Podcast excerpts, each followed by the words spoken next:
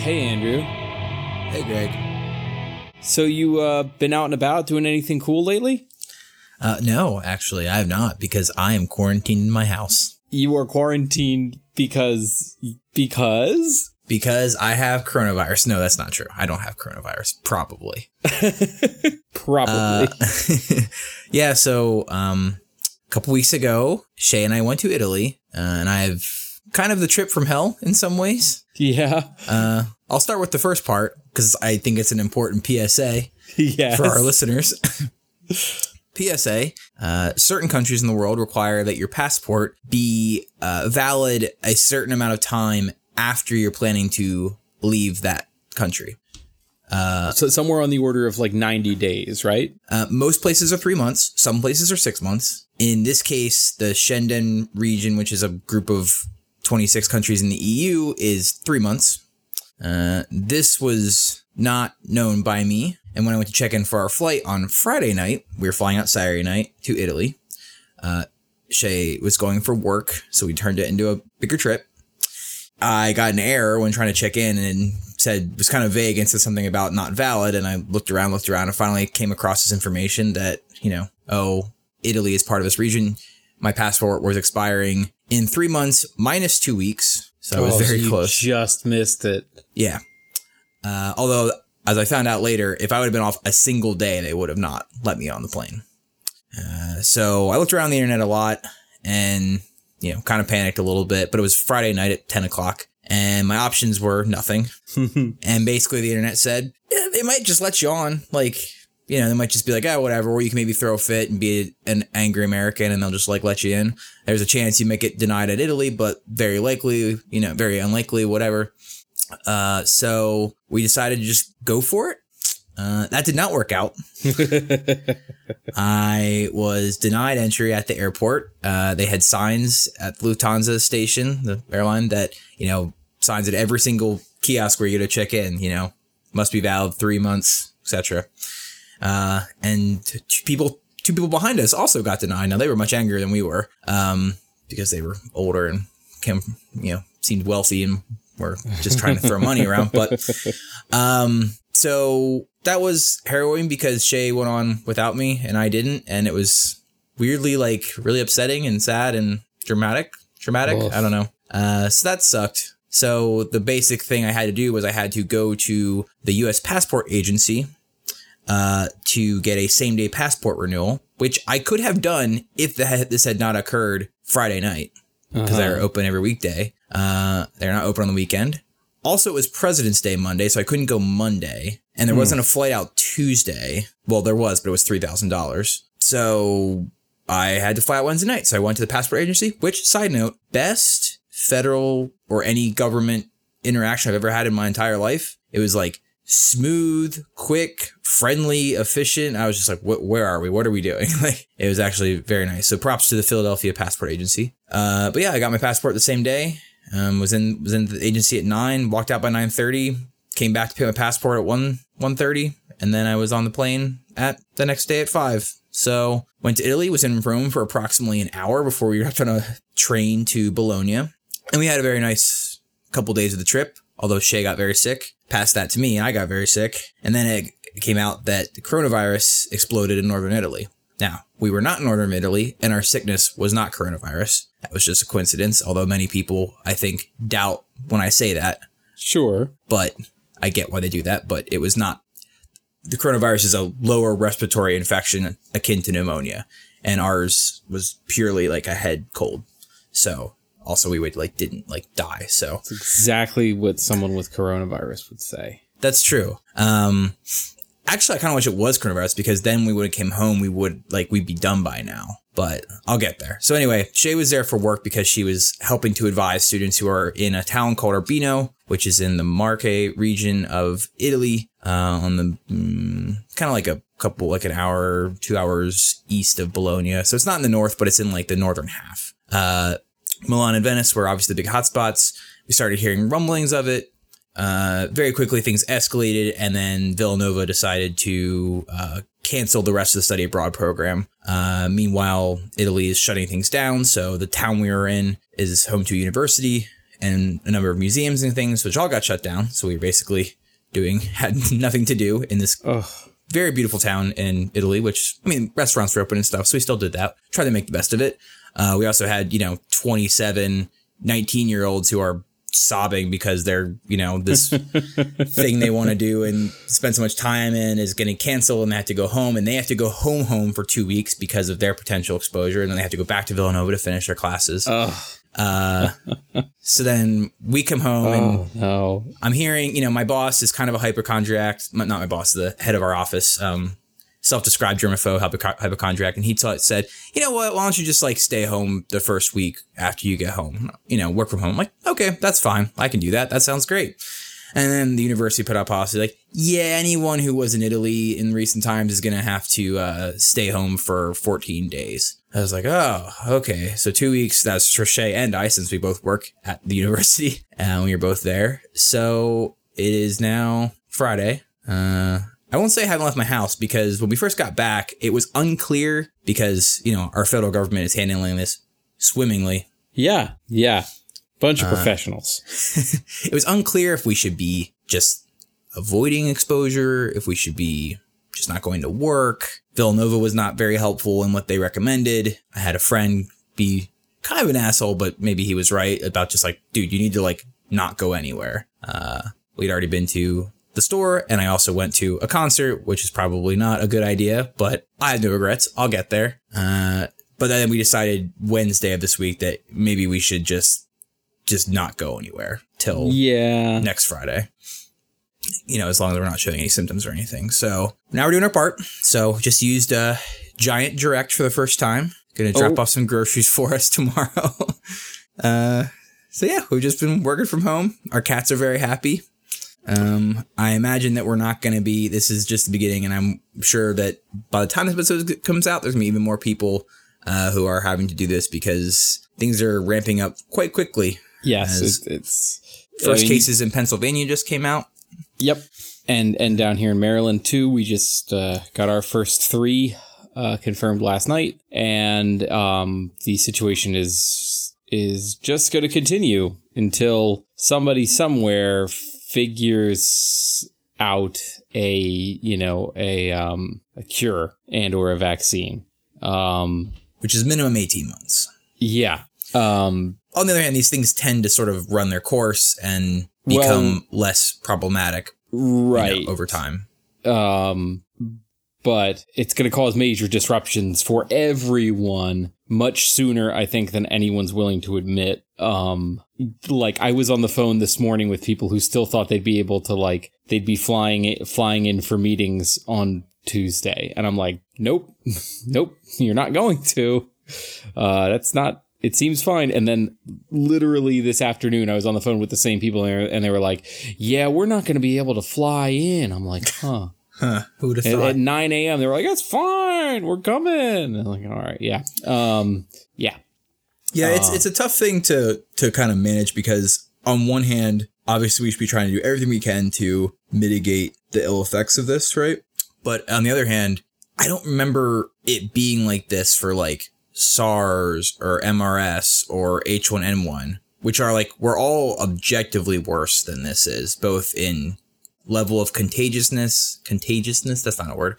Um and like mortality rate, especially because it's seeming to be the case that like this is a very underreported disease for a lot of reasons. So I, I think that might have something to do with it. Um, that from everything I'm told, that the the symptoms, at least in the early stages, are very easy to just chalk up to a cold. So it's able to spread faster than some of these other diseases that have more obvious symptoms that manifest more quickly.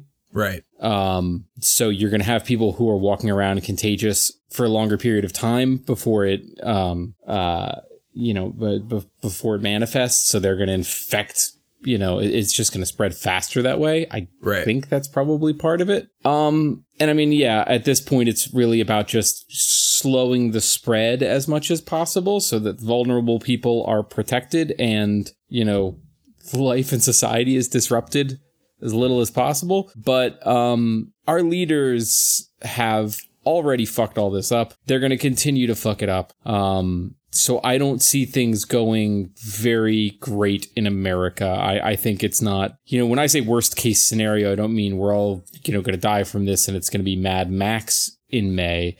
I just mean that um, your office is going to get shut down. Your kid's daycare is going to get shut down. You're not going to be able to go to the grocery store for a couple of weeks. Well, you'll be able to, but it's going to be a real bad idea to go to the grocery store for a couple of weeks. Like, and, you know, major, you know, transportation disruptions, all that stuff. Like, that's going to happen. that is that is going to be the next couple months and we all need to stop pretending that we're just going to wake up tomorrow and this is all going to blow over. Um yeah. yeah i mean it's it's tough. I mean i think that's all true and i think if people have plans in the next few months that are you know might want to think about what you can do to try and mitigate that now prepare for like the worst case scenario right? Like you said i think that the other thing it's hard because to your point about how it's kind of hard to detect and our government's not doing a good job. I mean, here was the extent of what happened when I came back to America after being in this quote unquote, you know, I wasn't from in Milan or Venice, but I was in this area and potentially on planes. I know I was on planes with people who were in those areas, uh, because I heard them talking about it in the airport and how they were all saying they were going to lie and tell people they weren't there, which is great. Um, so when I was when I came back through TSA, uh, came with the passport and go through customs and all that, and they said, "All right, where were you coming back from? Italy? Okay, where in Italy?" And like, you know, Bologna, Rome, Urbino, Modena, and they're like, "Okay, how you feeling today?" I'm like, "Fine." Okay, that was the extent of screening coming back from and a plane full of people from Italy. And I heard the guy in front of me say he was in Venice and he got the same line of questioning and just walked right through. Oofa doofa. So, I mean, on one hand, that seems bad. On the other hand, what are you going to do? Because this isn't something you can just like test on the fly, right? This isn't something that you can just like, you can't take every single person who's been anywhere near an affected region and take them off to a military base and quarantine them, right? I mean, they could have given instructions like the US government's recommending to do X, Y, Z. Like that would have been helpful to know, right? But, uh, you know, how how do you, like what is it what's the end game right? You know you said like daycares are going to close schools are closing these kind of things are happening they're going to happen but to what end right? Like they're going to shut down for two weeks and then if it's not going are they going to stay shut down? Like how much can we you know i mean? How much can that's not going to solve the problem it's going to mitigate it temporarily right? But right. But again I, I think that's all that anybody's really trying to do now is just to slow this thing down and minimize the impact until we have a longer term solution like a you know like a cure like a vaccine you know like or or even just knowing a little bit more about this thing because you know you read articles and it's it's like they don't even know how long this th- stuff stays alive on a surface right mm-hmm. the human the person to person transmission is understood pretty well but you know does it die after four hours? Does it die after 12 hours? Does it die after a minute? We don't know. And there's a lot of big unknowns here. And, you know, there might be, there might be other kind of everyday steps we all could be taking that we just don't know about because we haven't studied it enough. And yeah, what is the end game? Like we're waiting on the cure and the vaccine. Um, but from my understanding, thing, there is no, there's no possibility for a cure since it's viral, right? Um, I mean, there's not really like very few things have quote unquote cures, I guess. Right, but, but I, I, I'm I'm under the impression that they're that they are working on something that they can that they can give you that um that will you know like that will yeah you're right I guess if it is viral it just has to run its course but mm-hmm. um that's right. why you need a vaccine like why you came with antibiotics and that kind of stuff right right right, right. um I mean I, I think that like the biggest thing to your point is to focus on like the testing and stuff, right? Like uh, I thought like, oh, maybe we can go to our doctor and get tested when we get back, but the test is like complicated and expensive. Like I heard someone had got a bill, they got they like voluntarily got tested and their bill was thirty five hundred dollars, and it's just like, well, no one's gonna do that. So apparently, so some some places are starting to like cover that. Like certain states are making mandating insurance companies to pay for. It. The government's yeah. starting to pick up some of the tabs, but like it's only going to go so far. I mean, I, I, did read something about there's something they're working on a way to use like a breathalyzer to test for it, which would go a long way as opposed to having to. Because right now, when we were in Italy, they were talking about testing it, and they're like, yeah, to do that, we have to first go to the hospital. They're going to run a test there for quote for a coronavirus, which is right. a broader, you know, category of uh, viruses, and then then they have to then which takes time, and then they have to take that if it comes back positive, then they take back and they ship that to the only place that had the capability, which was Rome at the time, to test for the actual COVID 19 strain. Yeah. So it's just like, Jesus, that's a lot to try and, you know, because I don't know what, if you can't test easily or quickly, I don't know what good quarantining is going to do once this continues to community spread, you know? Yeah, I mean, I mean, you, I think it's better to self quarantine high risk people in nursing homes and that kind of stuff. Although I I read an article about how like kids aren't typically, you know, these things affect disproportionately like older immunocompromised people and in like young children. But apparently that's not affecting the young children as much as from what I've heard, which is that's weird. what I've heard, but I've also read that no one that no one really understands that phenomenon. They don't Right. know if it's just a factor of there is something about the virus that um, does you know make it less impactful on kids, or if there's just some phenomenon of the way it's spreading and being reported that we're just not the the, the uh, child cases just aren't being reported or something like that. It's Right. Just a All of this statistical anomaly, not really like a true medical phenomenon. Right. Um, so yeah, I mean, there's very little we we can do right now, but you know, I'll say that um, something that's not helping is when the president goes on Fox News and gets this thing visibly confused with the flu and tells people that a flu shot will protect them. and he is then rapidly corrected by certain officials who will probably be punished. But, um, but even so, the fact that that happens, there's a certain amount of people that are going to hear that and not hear the correction or not believe the correction when they hear it. And then they're going to go off and, you know, they're not going to be as careful as someone else. Or the president downplaying the risks and the severity of the infection because people are dumb and they say, Oh, I'm not at risk. It's just going to be a bad cold. Whatever. I'm strong and healthy. I don't care if I get it. The president said it's not that bad. So now that's a person who's walking around and infecting everybody else. It's like these dum dums who, when it's raining, they don't turn on their headlights because they're like, I can see just fine because nobody ever told them the headlights in the rain are also about other people seeing you. So that's a big problem. Yeah. And we are, and this is part of the way where, yes, that what can the government actually do in a situation like this? And the answer is, it's actually probably a pretty limited thing other than have were steps taken to prepare right? Were there agencies in place? Was there funding in place to deal with something like this? And uh, there was but then we got rid of it because it was something obama did and we had to get all that stuff out um, because reasons. Um, so those are the sorts of things you can do. And then yeah they should be hustling to make sure that there are you know that every doctor's office in the country is prepared to, to run tests and that those tests should be free. And, and yeah they can scramble a little bit on that. But the big thing is the leadership stuff right? Mm-hmm. Is just you need a leader who's going to go out there and you know manage how people go about their lives with this going on. You know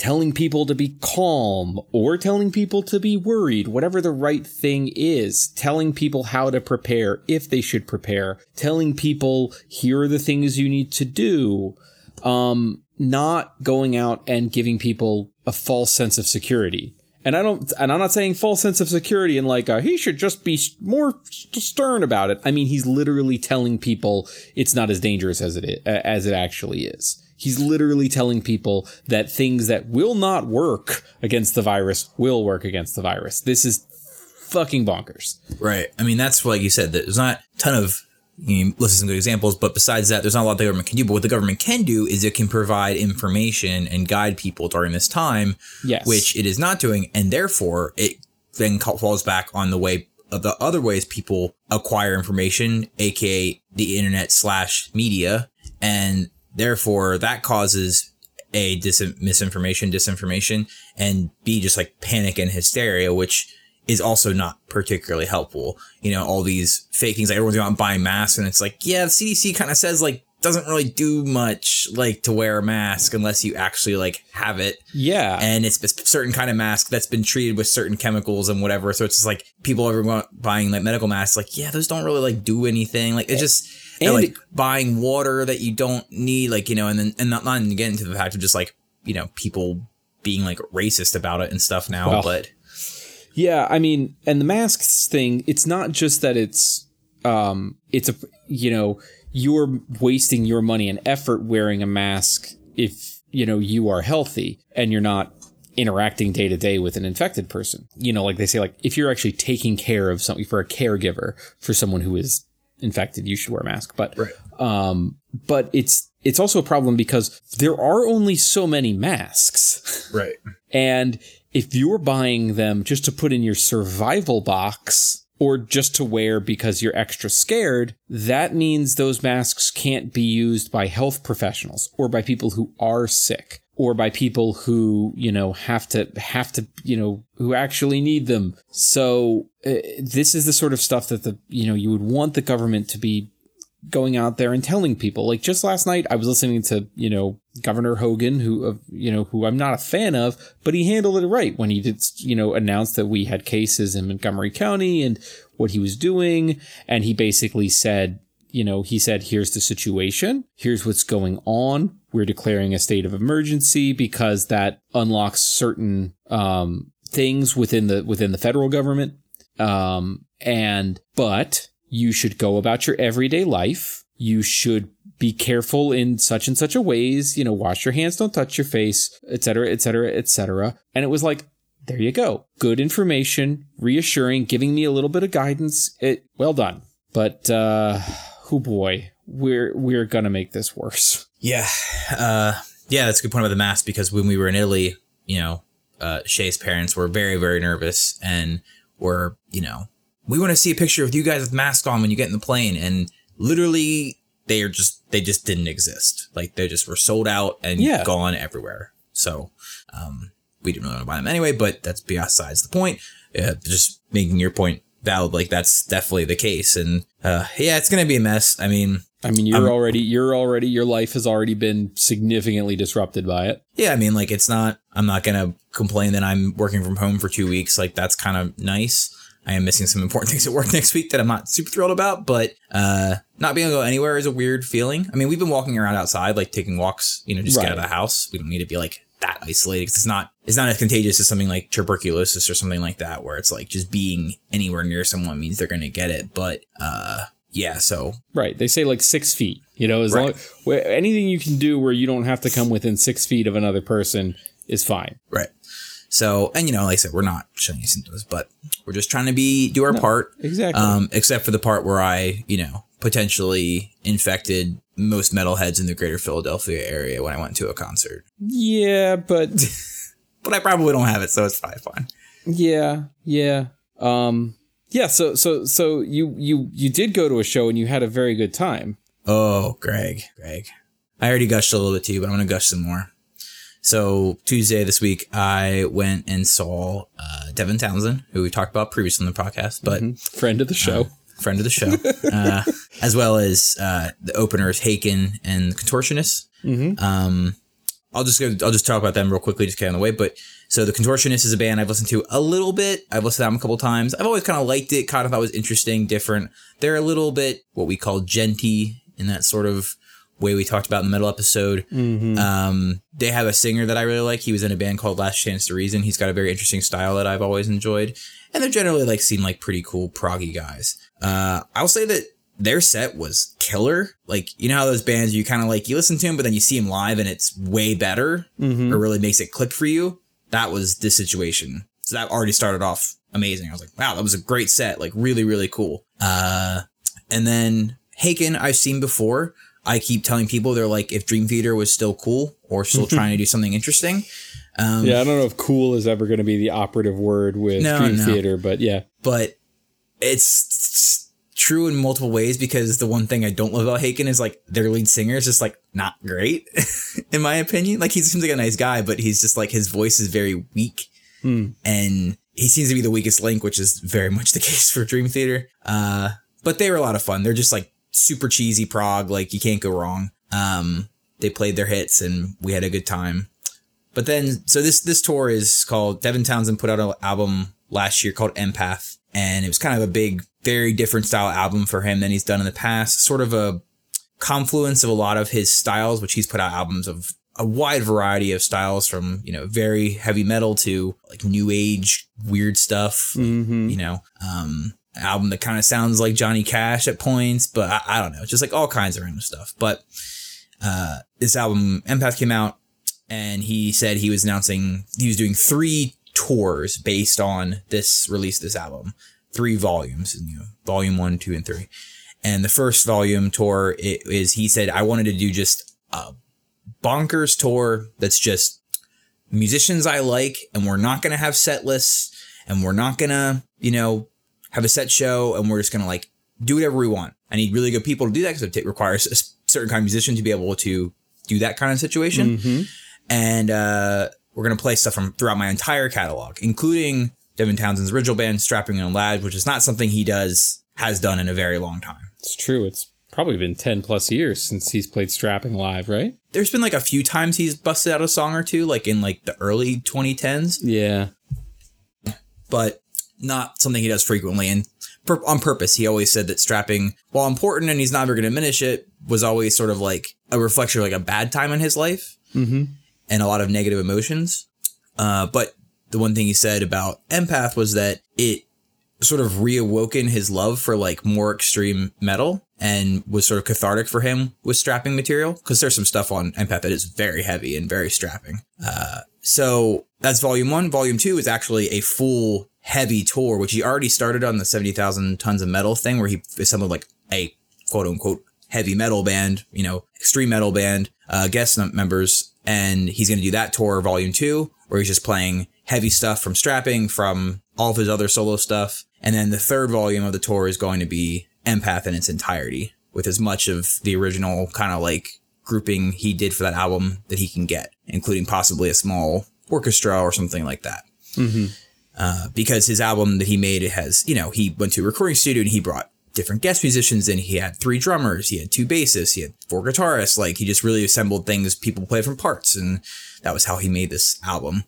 So anyway, all that context said, this was one of the best sets I've seen in my entire life. Yeah. It was just so many cool things happened and I was just left guessing the entire time. You know, most shows, even a band you really like or a show you're really excited for, you know, by the end of it, you're kind of like, all right, I'm ready to like, you know, my feet hurt. I'm a little tired of standing. You know know, the feeling. I'm tired. I want to go home. I, I could have stood there for six hours, Greg. I mean, I, I was just like, please more, please more, please more. Because on this tour he had himself, he brought the um, drummer who, one of the drummers from his most recent album, who he also made, uh, who also played the drums for Casualties of Cool, which is his like, how would you describe that, Greg? Uh, that's more like ambient, right?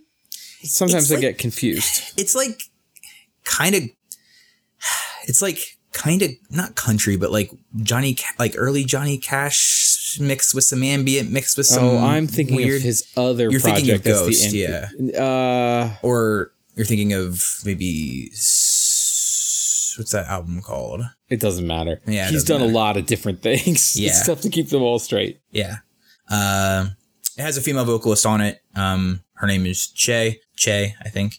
Um, she was touring as well. She also was on Ki and a couple of his other albums. She does some guest vocals like an empath. Uh, that drummer was also in Zappa. The other guitarist on the tour was in Zappa. He's like Mike Neely. Mike, Mike, Neely. Mike Keneally, yeah, he's he's very prolific as a um, session guitarist. He got his start in Zappa's band. He's done some of his own solo work. Um, He's been everywhere. yeah, I think he's. I think he did some work with Nine Inch Nails. He uh, he was on at least one or two uh, Ulver records. He's he's been all over the place. Yeah, so like he, you know, he was on, he was an empath and he toured, and then you had, I don't know the bassist, he was the bassist from Empath, just some young guy who's good at the bass, and then he also picked up Haken's keyboardist, which that guy must be fucking tired because Long he, night. it's a long ass night, and he's doing a lot of shit because part of this thing was not having a full set list means that they don't have backing tracks Oh, that's a good point. because those are have to be queued up. I mean, he's got samples and stuff and clips of those things, right?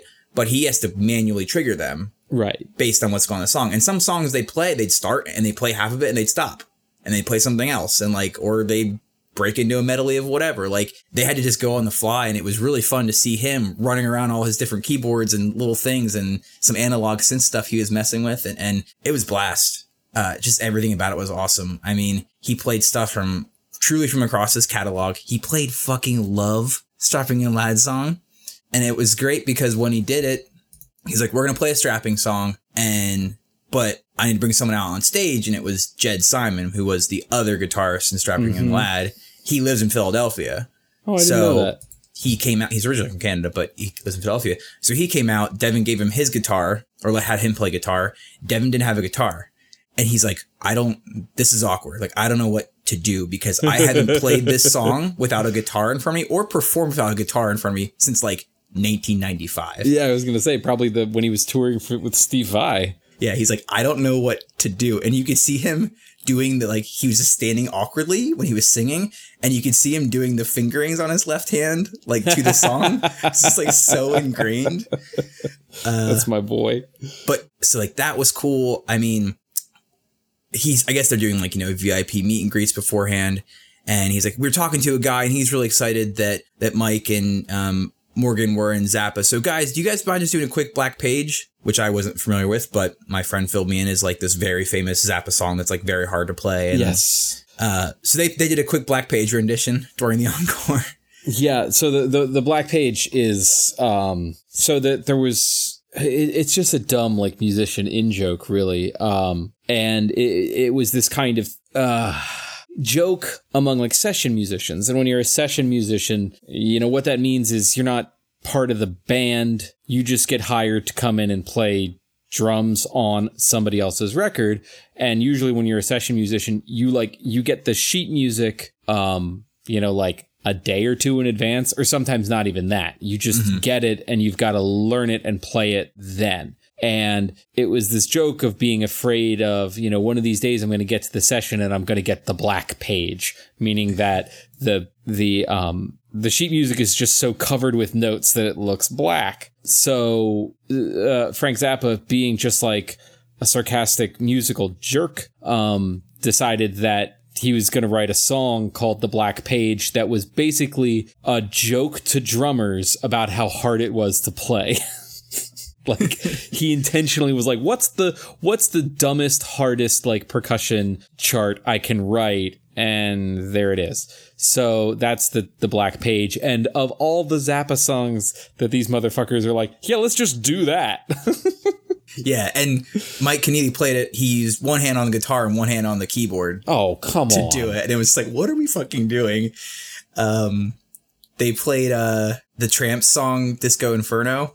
What is happening? Um, or, or like half of it. Uh, there was this whole thing where I guess at some point Devin asked people to start bringing like stuffed animals to the tour to, put on stage, and he was gonna like donate them. Yeah, I've read something Um, about that. Yeah. And so like he had like a million stuffed animals on stage. He seems like weirdly excited about. He just like really into stuffed animals for some reason in kind of like a strange but like endearing way. All right. Um, not in a weird way, but to each to each their own. Yeah. Um, like, I don't know why, but it might be because he is using some sort of weird triggers. But so this drummer, Morgan, he's like a, a weird prog drummer. He's not like a metal drummer. Mm-hmm.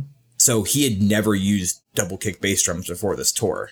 Okay. So it, like, and some of these songs are like, you know, he's playing love and stuff. And it's like, mm, Yeah. interesting choice. I think my friend said he was using some sort of pads for some of the double bass parts, like electronic trigger pads, because his this drum set was huge. I've never like outside of like a Dream Theater show, I haven't seen a set this big, like at, a, at a small club show like this. Especially if you're in Townsend, it's not usually that big of deals. Three bass drums and a bunch of toms. I was like, what is this for?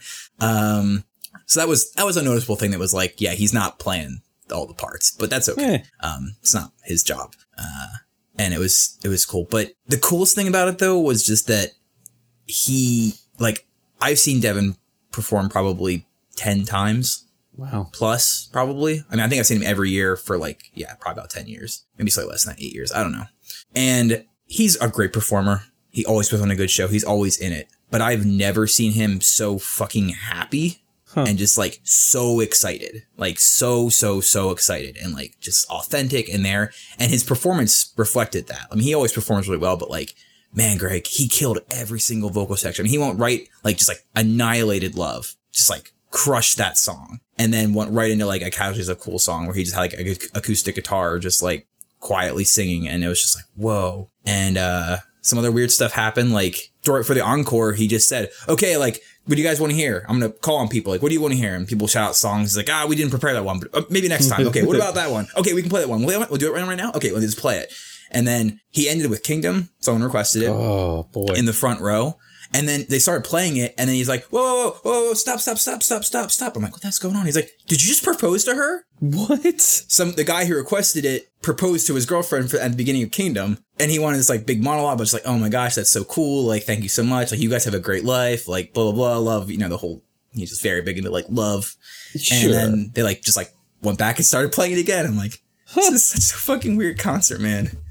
It was Wow. a great night, and if I infected everybody there, eh, sorry, it was worth it. Yeah, I mean you uh cuz you were telling me about it and and like convinced me to like just go ahead and buy tickets even though it's on March 16th, which is, you know, a week away from when we record this and it's like, yeah, the coronavirus situation is not going to be better. So, I'm really hoping that it's not completely irresponsible for me to go to this thing. I have a feeling it's gonna be completely irresponsible for me to go, so I'm probably gonna end up missing it just because of, you know, um, global pandemics. I guess that's a decent reason to miss a show, but it sounds like a hell of a lot of fun. And if if I end up missing it, I'm I'm gonna be sad. yeah, I'm actually, you know, we talked, and I'm, I'm seriously, and the reason I want to talk about is because we have a lot of listeners in the greater like Maryland, Pennsylvania area, and like playing in Baltimore on March 16th. Yeah. And I'm just like, I think I'm gonna just like, you know, see what the situation is, but I'm seriously considering going down just to see it again because it's gonna be a different show, you know, like it's gonna be. They'll play some of the same songs for sure, like maybe even 80%, but to see a couple different songs, to see some more stage, I mean, a ton of stage banners, banners, some improv, some, you know, some, uh, some jamming, like those people, like they're all just so talented. And like the diversity of the group, right? Like was just so cool because you've got like, Mike Keneally's like 60 something years old. Yeah. Like it looked like my uncle up there. Like he jams so differently than like, he plays guitar so differently than like metal guitarists Mm-hmm. and he's singing and Ché's singing and it's just like having and I said like having her there providing because Devin incorporates a lot of like female vocals into his music. Mm-hmm. Usually it's either Ché or Anneke, but to actually have them be performed live and not in a backing track or have him do it is like it just added so much to the experience. I loved it. It was great. Um, it was such a good time. So I'm hoping I can justify going and that maybe maybe this whole thing will just blow over in a week, right? Oh, That's I'm not sure. gonna happen, Yeah, it's gonna be fine. I hear once the temperature gets up, it, it just it's it'll be fine. oh yeah, yeah. The summer kills it, right? Right. Uh, yeah. So anyway, if that's something of interest to people and you want to brave the coronavirus or whatever, like check it out. And if it's coming to a city that's not here, um, you know, check him out. I, I actually feel like a little bummed out because I feel like I'm never gonna see him do a tour like that again. Although I mm. kind of just want him to like just do that from here on out. Like he's at this point in his career where like people just like I think probably in his mind or in you know tour promoters' minds like we have to stay in a certain lane, right? Like you're a metal tour, like play your metal stuff or do this acoustic tour or whatever. Like I know it's like big and expensive, but like he's pretty much been selling out every show or near to it. So like it's commercially viable. I mean, I don't know how much money he's paying to other people, but like just I just want to just do this. Just like every time, just like do a pull from your whole catalog and just play. Yeah. Go for it. Because I listen, I listen like everything he does, you know, is, is, is perfect. Not perfect, but great. So yeah, that was my big highlight of the week. And then from there on out, it's been sitting at home, doing a lot of work slash nothing. What have you been up to, Greg? Well, uh, I didn't have a transcendent live music experience in the last week. Um, however, I I did and um, I did catch up on a couple movies that I'd wanted to that I've wanted to see. Um, I watched, uh, and I'll start with the one that's maybe a little less apropos to our, our usual content. Um, I watched Once Upon a Time in Hollywood, the latest Quentin Tarantino movie. Why'd you watch that? You hate Quentin Tarantino. I don't hate Quentin Tarantino. I just think that he is overrated. Okay. Um, this movie is baffling because on paper, this movie's bad. This movie is, it's not really about anything.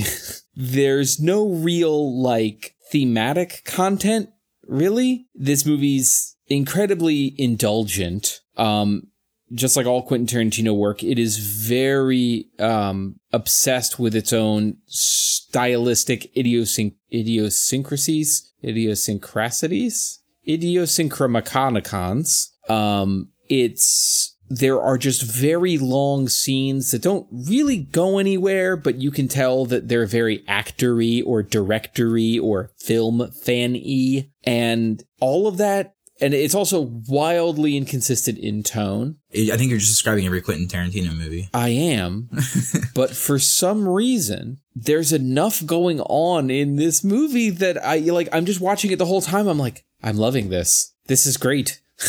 like, I don't know what it is that somehow he has managed to make a movie that is entirely devoid of any real content, but still have it be great. Um, That's kind of his talent, I'd say.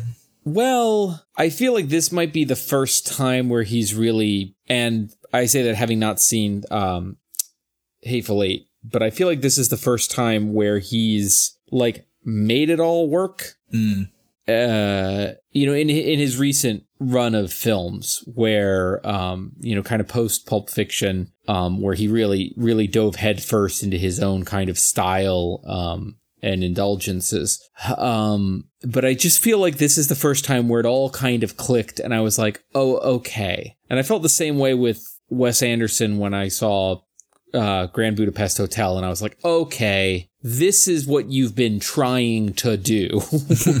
Everything leading up to this was an imperfect version of this. Um, so yeah, I don't, and I don't know how much of it is just that this movie was saved, that the kind of emptiness of the writing was saved by just, I mean, you put Brad Pitt and Leonardo DiCaprio on screen, that takes you a long way towards yeah, a good movie because yeah. those guys are just fantastic. They're charismatic. They are really, really talented actors and they're both really, really good at bringing a lot to a scene that is otherwise hollow. So I don't know how much of this is Quentin Tarantino and how much of this is just two incredibly talented and charismatic actors. Um, but yeah, it all worked for me. Cool. I'll check it out then. I also didn't see Hateful Eight. Uh, I don't think there was another one after Django before that, right? No, I, I, I it was. I think it was Bastards, Django, Hateful Eight, that, and then this one. Yeah. I've only actually ever seen Pulp Fiction, Django, and Bastards. What's between Pulp Fiction and Django? Kill Bill? Kill Bill. The Kill Bill movies are good. I've never seen them. You should watch the Kill Bill yeah. movies. I think they're better if you've watched a lot of, um, you know, 70s martial arts movies, sure. but they're still pretty good. Gotcha. Yeah, well, that's cool. I mean, I'm glad you liked it. Yeah, it was good. I, I, I did enjoy it. Um, I watched another movie that I liked a lot more. Um, although now that I kind of put them side by side, I realize there's some similarities. This is another movie that is highly, highly stylized, um, aping a bygone era of Hollywood. Um, and also, it is a movie that is carried entirely by the performance of two very talented actors. Um, and that movie is The Lighthouse. Oh, yes. I have heard about this. Um, so this is by uh, this is this is a film by Robert Eggers, who previously did the film The Witch, which I also very much enjoyed. Um, this is starring Robert Pattinson and Willem Dafoe. End of list. It's all black and white and shot in very much like you know first wave of cinema technology and techniques. So it's it's actually presented in like a square aspect ratio. Weird. Because apparently it was shot on like period equipment. Um, but that square aspect ratio um, adds a lot to the sense of claustrophobia because it's about two men in, you know, like, uh, you know, like whaling times, like Moby Dick times. Um, 19th century, probably. yeah, in a lighthouse. There's the old lighthouse keeper, Willem Dafoe, and there's Robert Pattinson, who's the you know younger guy who has come to like be his assistant for some stretch of time, and they both uh, go insane, and that's the movie. Uh, uh, it's um, I thought I was gonna like this movie because I like Robert Eggers. Um, there was there have been a lot of hints in the promotion that there were going to be some Lovecraftian elements, which, yep, dig it. Um, and it's one of these almost like stunt productions of like it's two guys. We shot it over the course of a week in a real ass lighthouse. And you know and Willem Dafoe is using a dead dialect that apparently you know Nantucket sailors used to speak in and you know all of this stuff. And um and I'm like yeah yeah that is a movie for me. And it very much is a movie for me. It is just um you know 90 minutes of two men going insane. And um it it does such a good job of you know being a psychological horror film that doesn't really rely on any kind of special effects um or a lot of weird like tricks to make you doubt because as it goes and as the as these two guys start to unravel um you're never quite sure um, who's crazy. You know, is it that one is crazy and is convincing the other one that that one's crazy? Like, is someone like is Willem Dafoe manipulating Robert Pattinson or vice versa? Um, are they intentionally making each other doubt each other's sanity? Are they both crazy? What is and um so you're kind of off balance the whole time and the movie keeps subtly pulling the rug out from under you but it does it in so much of this is just the actor's performances. You know, it relies so little on special effects um, or, you know, wacky camera tricks or anything like that. But just these two guys, their performance and the way it's shot and the way it's directed and the way it's written, the way that you see their sanity unravel and, um, the way you, the viewer, are never quite sure what's real. Um, it's really fantastic the way it's all done. Um, I, I highly recommend The Lighthouse. You think you would recommend it to anybody? Yes. Cool. Um, I will say, um, I mean, once you know that, okay, this is a movie in black and white that is basically two guys in a lighthouse, like once you're kind of on board for that conceptually and knowing that like you might have to turn on the subtitles to understand Willem Dafoe. Um, like if you're in for that, you're going to like this. I mean, if, if for you a black and white movie with minimal special effects and it is really a character study, if you're kind of checked out of that kind of film, you're not going to like this.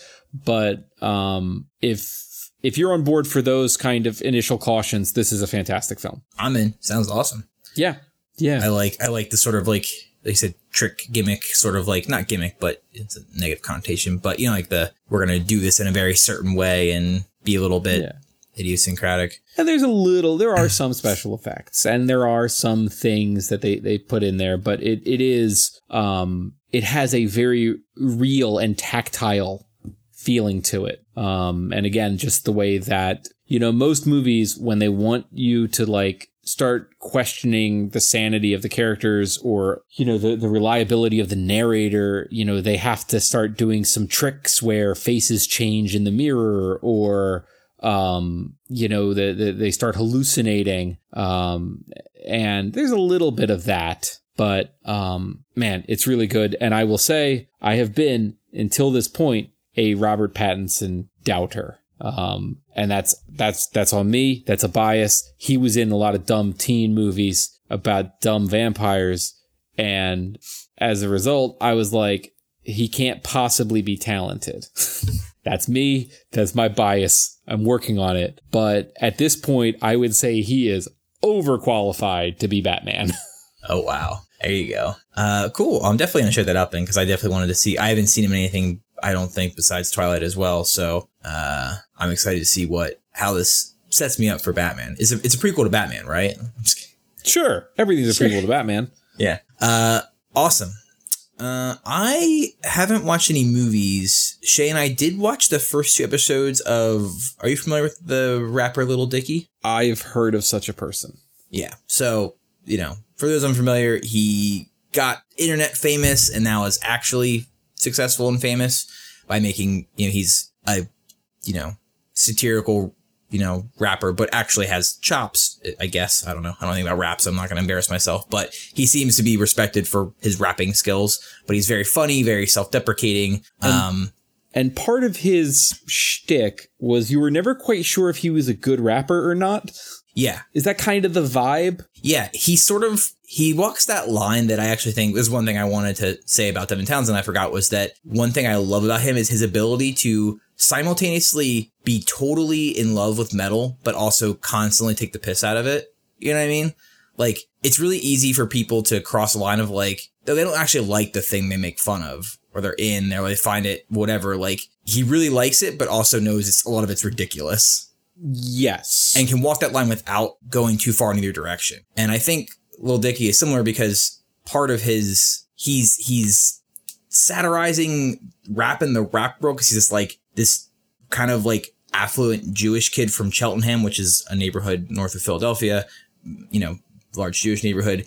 And, you know, he, he jokes that he uses bar mitzvah money to like get started, which is true. And, you know, he got started making like YouTube video raps with stolen beats, which is not uncommon in the rap um, scene from my understanding, and making things about like how small his dick is, which is supposed to be like, you know, the opposite of what you're supposed to rap about. You're supposed to rap about like how wealthy you are, how good you are in bed or whatever. Right. And so he's, but his, his stuff is really well written, right? Like it's like the jokes he makes, the, the humor of it is very funny. Uh, Shay is a, was a big, we listened to it a lot for a while. We kind of fell off of it, but anyway, he always said that he loves to rap and always wanted to rap, but he wanted, he also wanted to use it as a gateway to get into television. So he got a show on FXX and it's premiered this past, this week actually, a couple days ago. So now it's being, it's showing on Hulu the day after. So we watched the first two episodes and I'm pretty into it so far. I mean, it's, it's kind of got an absurdist tone to it, which some people don't like, some people do. I, for me, it really depends on the kind of absurdism, but, uh, it's almost telling like a fictionalized, it's called Dave, which is his name, Dave Burd. And it's kind of telling like a fictionalized version of his story. Hmm.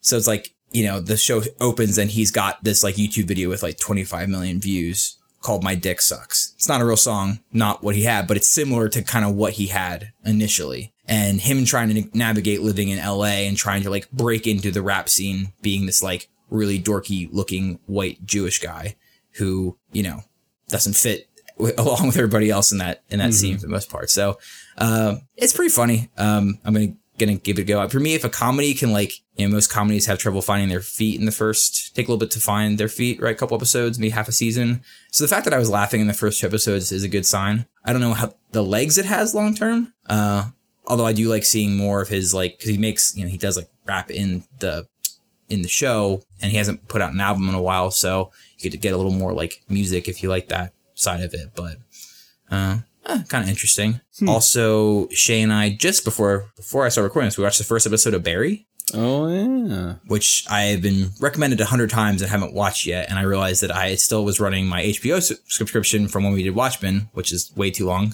and me not using it. Uh, so I was like, ah, I should probably just watch this and then turn that off for a little while. Uh, have you watched that? Um, so we watched the first couple, maybe the first half of the first season, uh, and then we we kind of bounced off of it, but that wasn't really the show's fault. That was more, um, uh, we just it's tough to stick with a show when you have a two year old. Yeah, yeah, I get it. Um, so it's one of those shows that like we just keep meaning like, oh, we should get back into Barry, and then we never get back into Barry. Yeah, I mean, I don't know much about it. I tried to go in a little blind because it seemed like a weird premise. I'm just, I'm just gonna go in and see if it hooks me. So first episode seemed good. Bill Hader is a lot of fun. I know it's his performance in the show itself has been has received a lot of positive critical reaction. So uh, gonna give that a go.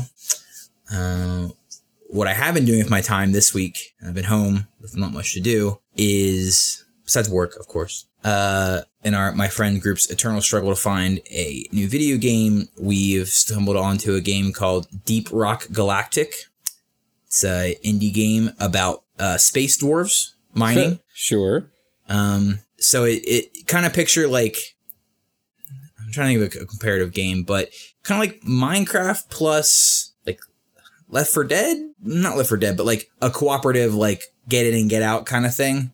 All right. Um, basically, you're you're it's got a very funny like style, like very over the top, like just like super dwarf, like you know, you get recipes for beer and you get those gives you buffs, and then and everyone's really ridiculous, and uh, they just always are talking about rock and stone and dwarf things.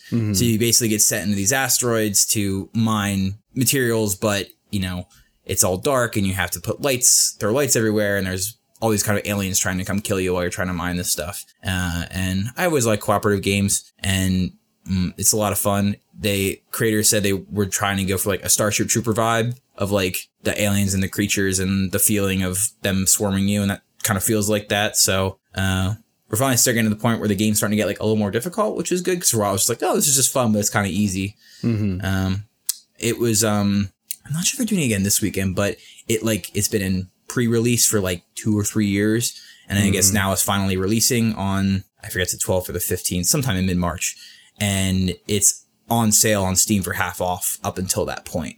So it's fifteen dollars instead of thirty, which is considerable difference because we were looking at it for a while. We're like, mm, thirty dollars is a lot to drop on like untested indie game, you know Yeah. but uh, it's really well polished. Like I've not experienced like any real bugs. It feels good to play. Uh, think it's a first person style, and there's like four different classes, and each one has a little something different it brings to the team, and those kind of things. Uh, so if you are a computer gamer and that kind of thing, I would recommend it. I don't know how long it, you know, what the legs are like. I know there's like they've added a bunch of end game stuff and things. I don't know what that looks like.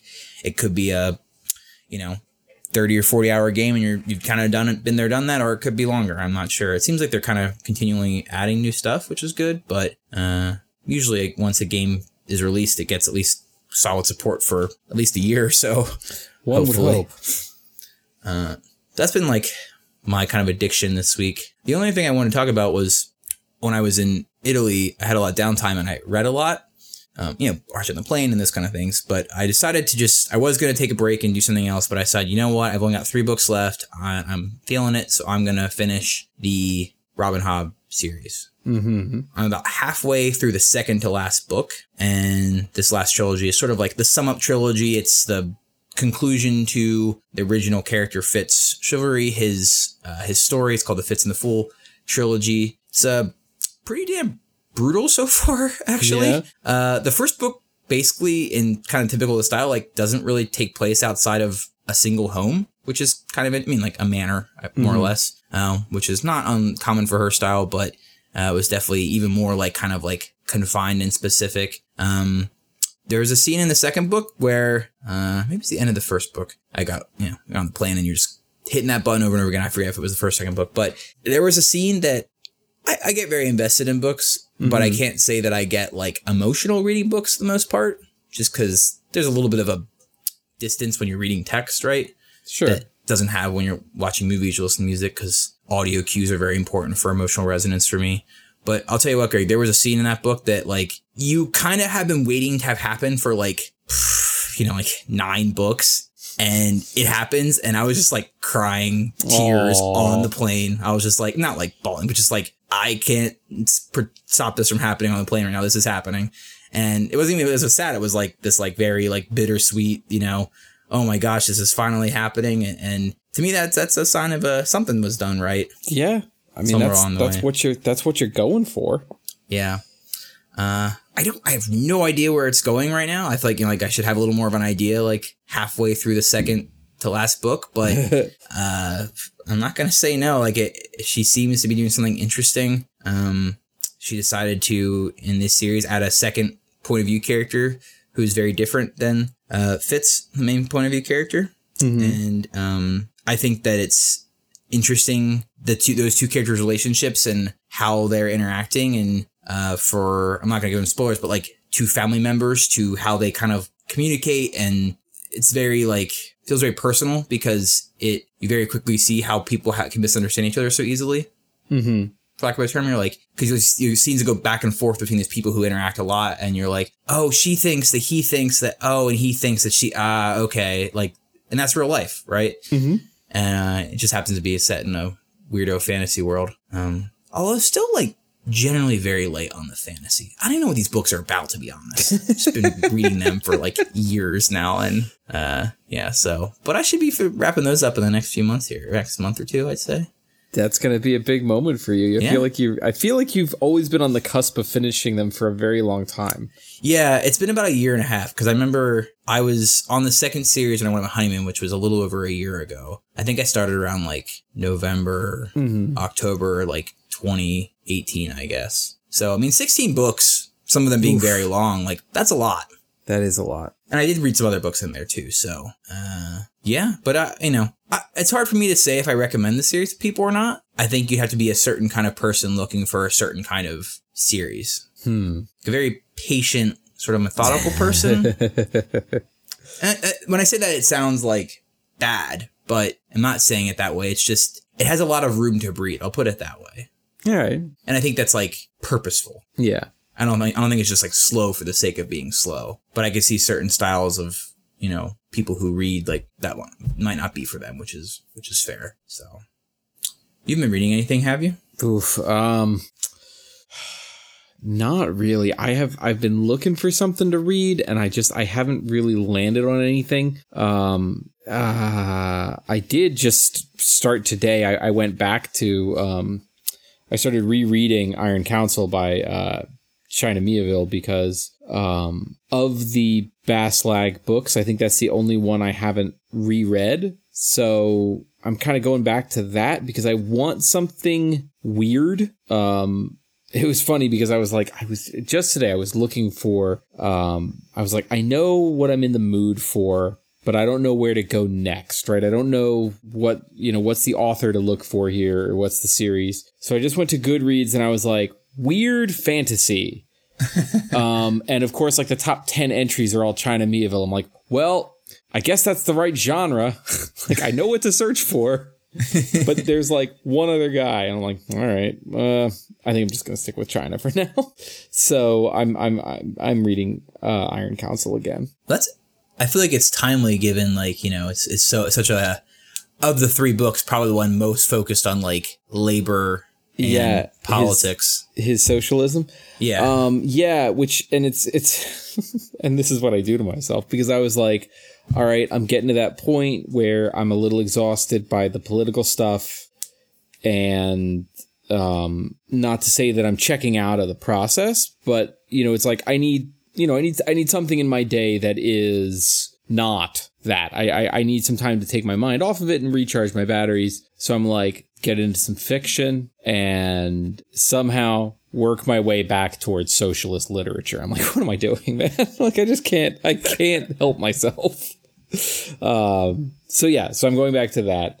Um uh and um although I do have something else that I've been um I just started just today that is probably an actual escape. Um the new season of Castlevania just dropped on Netflix.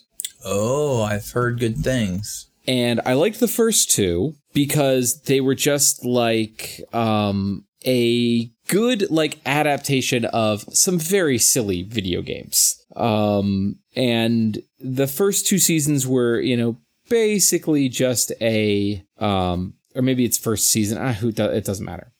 Um it's the first two seasons are, are basically like what if we just retold uh Castlevania 2 or maybe it's Castlevania 3. I don't give a shit. Um in like a little bit of a with a little bit of a modern tone. Obviously it's still set in a fictional vaguely medieval Central Europe, but you know what if we just did that? And it's like, yeah, it's good. And Warren Ellis wrote it. Warren Ellis is is very good um at comic books and and regular books. And they got to the end of season two and they basically had exhausted like the video game plot. And it's kind of like eh, where do you go from here? And season three it it's kind of going to an interesting place so far. I'm, I'm like maybe two and a half episodes in so i could be wrong. But like it seems like they've gone from like we're just retelling a very silly video game story um to now it seems like it's becoming more of like a like more like a political thriller in the Okay. way like in the way that Game of Thrones was a political thriller, right? It's more about different factions and nobody's really the good guy or the bad guy, but you've got armies and loyalties and except some of them are vampires. Mm. And so far I'm like this is a bold move, but I like it, you know? Do you think the show is good for people who know nothing about Castlevania Yeah. o- outside of the names of the three characters? Yeah. I mean, knowing that, especially the first two seasons are going to feel very much like a video game, and there's going to be some stuff thrown in that seems a little weird because they're literally adapting a video game from the 80s that, you know, never made a lot of sense anyway. Um, no, it, it's, it's a genuinely good watch. Like it's, it's, you know, fun, like kind of pulpy action stuff. Um, that never goes too self-serious with the goth vampire stuff, but also knows that the goth vampire stuff is part of the fun. Gotcha. And, um, it does a good job of you know making you feel some sympathy for Dracula, but also making him like just a villain ass villain. Um, it's good. It, it- the first two seasons are good. The third season's good. You know, the animation is a little uh, cheap. You know, um, but the voice acting is generally good. Um, uh, you know, a lot of recognizable voices. Um, uh, but gener- but also generally like voiceover people, not hey, we got some actors you kind of know to pretend to do a voiceover. Like it's actually generally good voiceover artists, and um, yeah, I'm enjoying it. It's it's it's a lot of fun. It's just you know good like dumb vampire shit. Um, which I can say uh, they do a uh, much better job at dumb vampire shit than the other Dracula series on Netflix. the BBC one? Yes. Yes. Cool. Um, I've been wanting to check that out for a while, and I always forget. Um, I actually have three shows that I have on my docket to solo watch. I'm trying to prioritize which one. Also, solo time is not a thing right now because, well, I'm secluded. I'm quarantined with my wife, but um, I'm trying to decide between three shows to watch right now. Greg, let me get your opinion. Okay. Uh, one is Castlevania. Okay. I haven't watched it all yet. One is My Hero Academia. Ooh. Um, I was hearing there was another new arc or something, and it reminded me that show existed, and that you recommended it, and that my friend recommended it, and maybe it's been enough time since Evangelion that I could watch an anime show and not want to jump out the window. Yeah, uh, my hero is the opposite of Evangelion. Right. Which I think is kind of why I need. I need like a, a anime palette cleanser still. Um, and the third option is, and I plan to watch all these shows at some point. It's just the order. Um, uh, the second season of Altered Carbon just dropped uh last week, I think, two weeks ago. Um, this time starring Anthony Mackie as the main guy. Well, I found some disturbing, some sad news that uh the creator of that. I heard the books aren't particularly great to begin with, but um, the show does a lot more to you know you know, just make it better in many different ways. But the, I guess the the creator is uh, backing up um, J.K. Rowling and her um, Ugh. not like anti-trans. back off some- Yeah, Great. yeah. what's they call it? You know, trans exclusionary feminism or whatever. Um, yeah. So, which is weird because, and like the context is like kind of important for this because this is literally a series. The premise is where you can take your mind and put it in a different body, and there's some, you know, from what I read and seen, there's not any like, it's not like he kind of just doesn't address it, but it kind of should be addressed, right? Like, because there are women and men and you know vice versa's bodies because of the way like the discs work and stuff. You could just load up to any anybody's body that you want. So i don't know. It's interesting. But i've heard good reviews about the season and um gonna probably check that out. So which do you think i should watch first Well, um, I mean, my hero is going to be much more of a commitment because you're looking at like, I think right now on Hulu, I think you've, there's probably like 70 episodes you could watch. And knowing you, you're going to watch them all. Um, so that is more of a commitment. Um, whereas you could power through Castlevania in like a weekend. Um, I will say that my hero is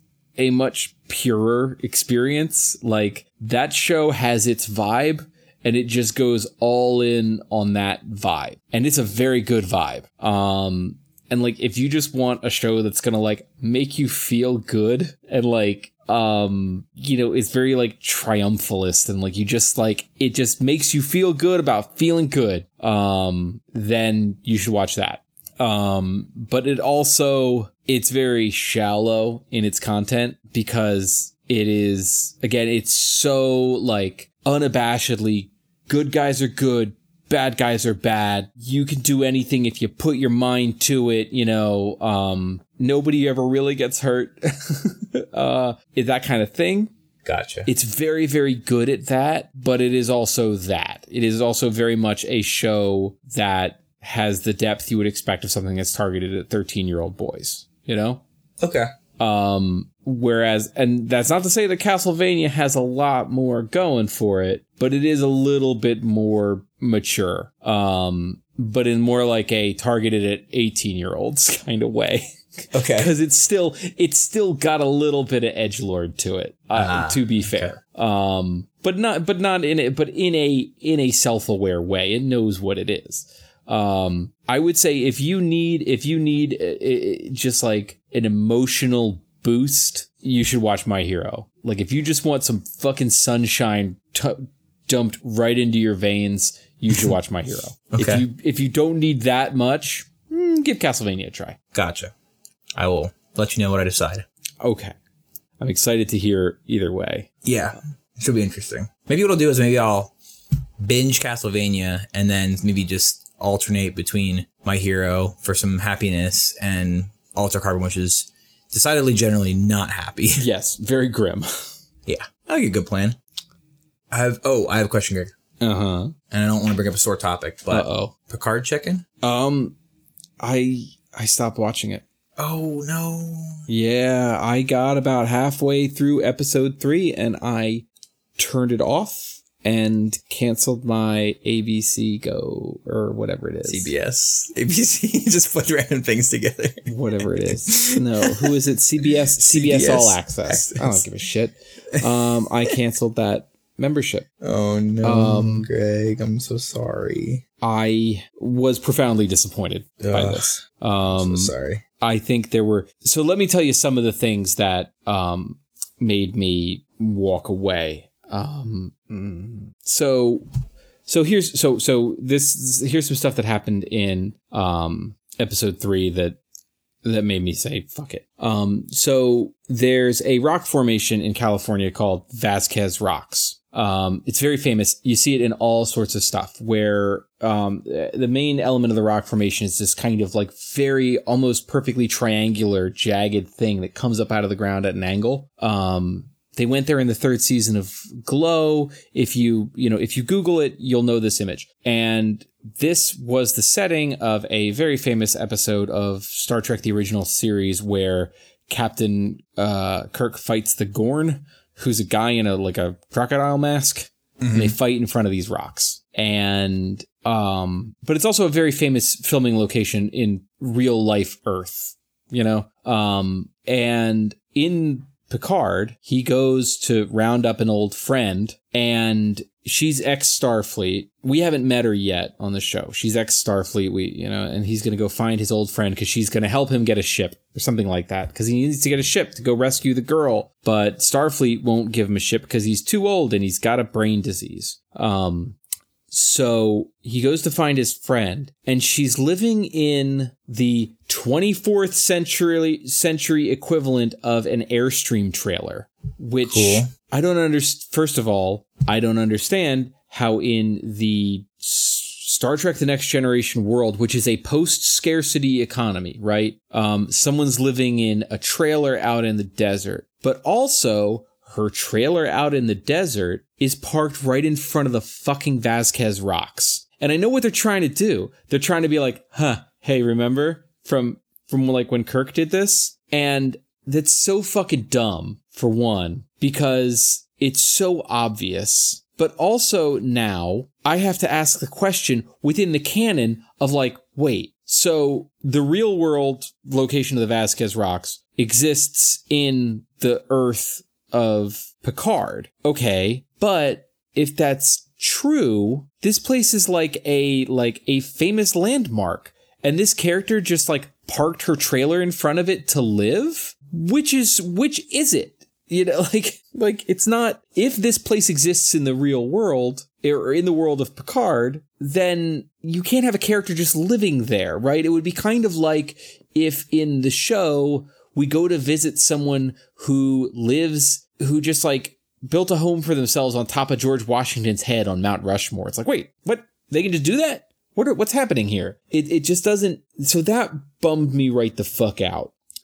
But also this character, um, who we meet keeps calling Picard JL, short for Jean Luc. And we're meant to believe they had some history, which is fine because Picard clearly had a Starfleet career for some period between uh, the end of Star Trek Nemesis and the beginning of Picard. So fine, he's he's had other people in his life, but there's no fucking way that the Jean-Luc Picard that we left off with in Star Trek Nemesis is going to let somebody have give him the nickname JL. It's just so weird and lame. Um and then there's the flashback scene where he's talking to this character and it's basically going back to uh we're doing the thing where we we reveal to the audience how he ended up parting ways with Starfleet. Even though it's been pretty clear from the previous couple episodes, like what went down, you know, I don't know the exact moment of when he left, but clearly it's set up. Oh, this was the breaking point. But anyway, so, okay, so we're to have a flashback scene where we actually do it. But instead of actually showing us the dramatic scene where Admiral Picard quits Starfleet, right? He's having some you know, big discussion with the higher ups at Starfleet, you know, um, and they get into an argument and he basically says, well, then, you know, if that's the way it's going to be, then yeah, fuck all y'all, I'm out of here. Um, instead of actually seeing that scene, we see him walk out of the building and sit down with this new character we've never met and basically, uh, narrate it to her. And so instead of showing us a dramatic confrontation and showing us Jean Luc Picard making his case for why he did what he did and standing up to questioning about it, right? And seeing him do some Picard shit, which is, you know, to actually like, you know, fiercely defend a moral position in the face of authority. Instead of actually getting to watch that, we just get to hear him explain it to somebody. Um, and that was when I, I basically just said, I can't, I can't do this anymore. This is, this is such a disappointment. Um, it, this was clearly made by people who have no idea what made Star Trek: The Next Generation great and what made made Jean Luc Picard a great character. Um, it, it, it, and all through this, none of this feels like a Last Jedi style, you know, um, switcheroo. Mm-hmm. None of this feels like, oh, we're going somewhere with this. We're doing this because this is this is um, a commentary on on the character and walk with us and you'll see how he, that this character got to this point. This is not that. This is clearly just written by by people who don't get it. Um, so I, I, I walked away and I'm very I, I I'm I'm very very disappointed. That's really a shame. I have not heard really any positive things around the internet about it at all. So that sucks because just like all our discussion of you know Rise of Skywalker, it's like you do this thing and it's there now. You know what I mean? It's right. not you don't get another shot at this. Right. Um, because there is no Jean Luc Picard without Patrick Stewart. And there are no, you know, there isn't a situation where 10 years from now, we go and we call up, you know, Sir Patrick and say, Hey, we want to take another whack at that. We're going to do some time travel hijinks. And, uh, you know, we, we brought back Rick Berman, who, you know, wrote The Next Generation and then Battlestar. So it's going to be good this time. And don't worry, because it's Star Trek. We can, whatever. We can just block all that out and do it again. We, that's just not going to happen. It can't. You know, we're we're out of time. Um. So. Um. I mean, we'll always have. We'll always have the finale. I'm sorry, Greg. That's okay. I'm curious because I know they've already like greened it for a second season and all that kind of stuff. So I wonder if there's any segment people that like it, or if it's just like CBS really trying to force it. I don't know. I honestly don't. Um, but yeah, I, I, I, it is not a good show. It is not a good show, and it is a, uh, it is, um, it, it's, it's a real loss. Honestly, I mean, I, I, I don't want to get. I mean, look, it's, it's a, it's a show about spaceships, so I don't want to get too into this. But this is one of those things where, like, we could have had something nice we had an opportunity and it was squandered. Um, it's the same kind of feeling with uh, with the with um, with Rise of Skywalker. Honestly, of like, wow, you really could have you really could have done something with this, um, but you didn't, and you're not going to get another chance. You know, Yeah, wasted opportunity. it's that's it. That you know, there there you you can um you do not get another chance at you know making episodes seven through nine. Uh, You're not you don't get another chance because um you like you know you can't you can't get Carrie Fisher back.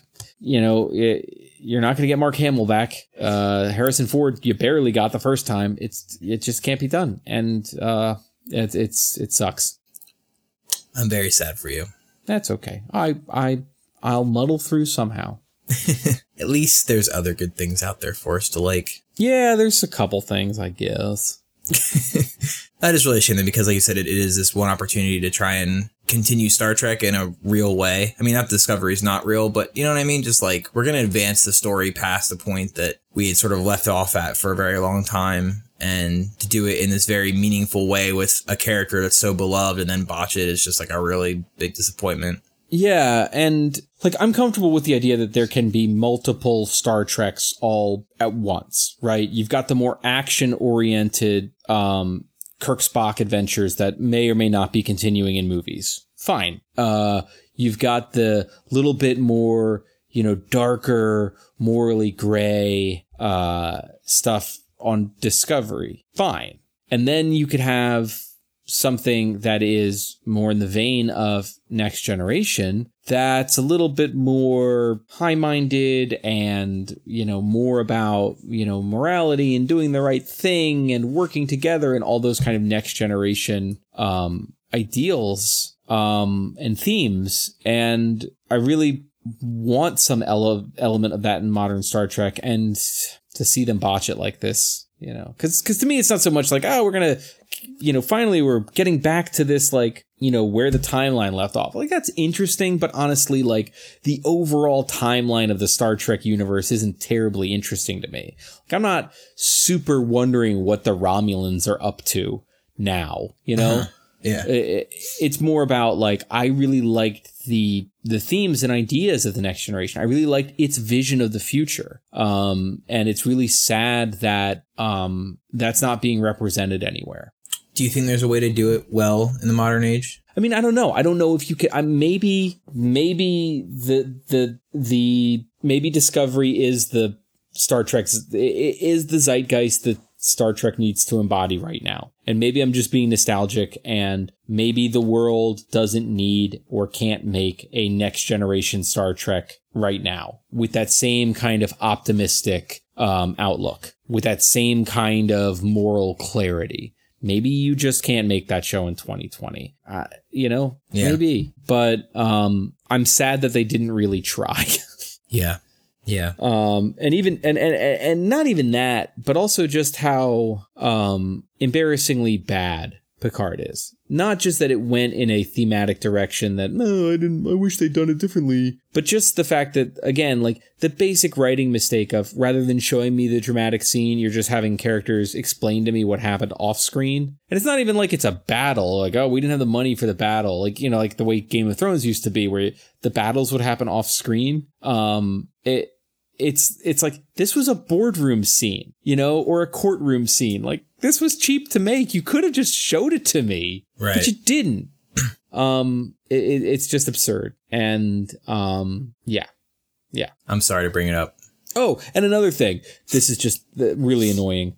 Um, there's a scene where um, so Picard has some, you know, some Romulan. Uh, I'm not going to call them servants, but they work for him, like in you know, like like managing his his vineyard and his home, and they're kind of his like employees slash Stewards. friends. Um, and it's clear that both of them have like Romulan special forces history, right?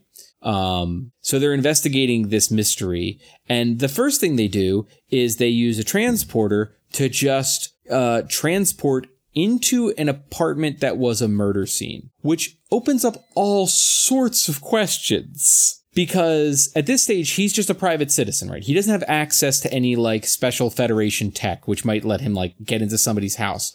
But apparently, in the world of Picard, you can just teleport into any random residence, even if it is a crime scene. Like, that has profound implications. Like, I never thought about how transporter technology would work in ways of like, well, man, if you've got transporters like just back on Earth, couldn't you just like transport into somebody's house? And you never really thought about it, but then this show just does it and then never addresses how, which now makes you think like, is this also a post privacy world? Like, are we not even going to address that, that, that this just happened?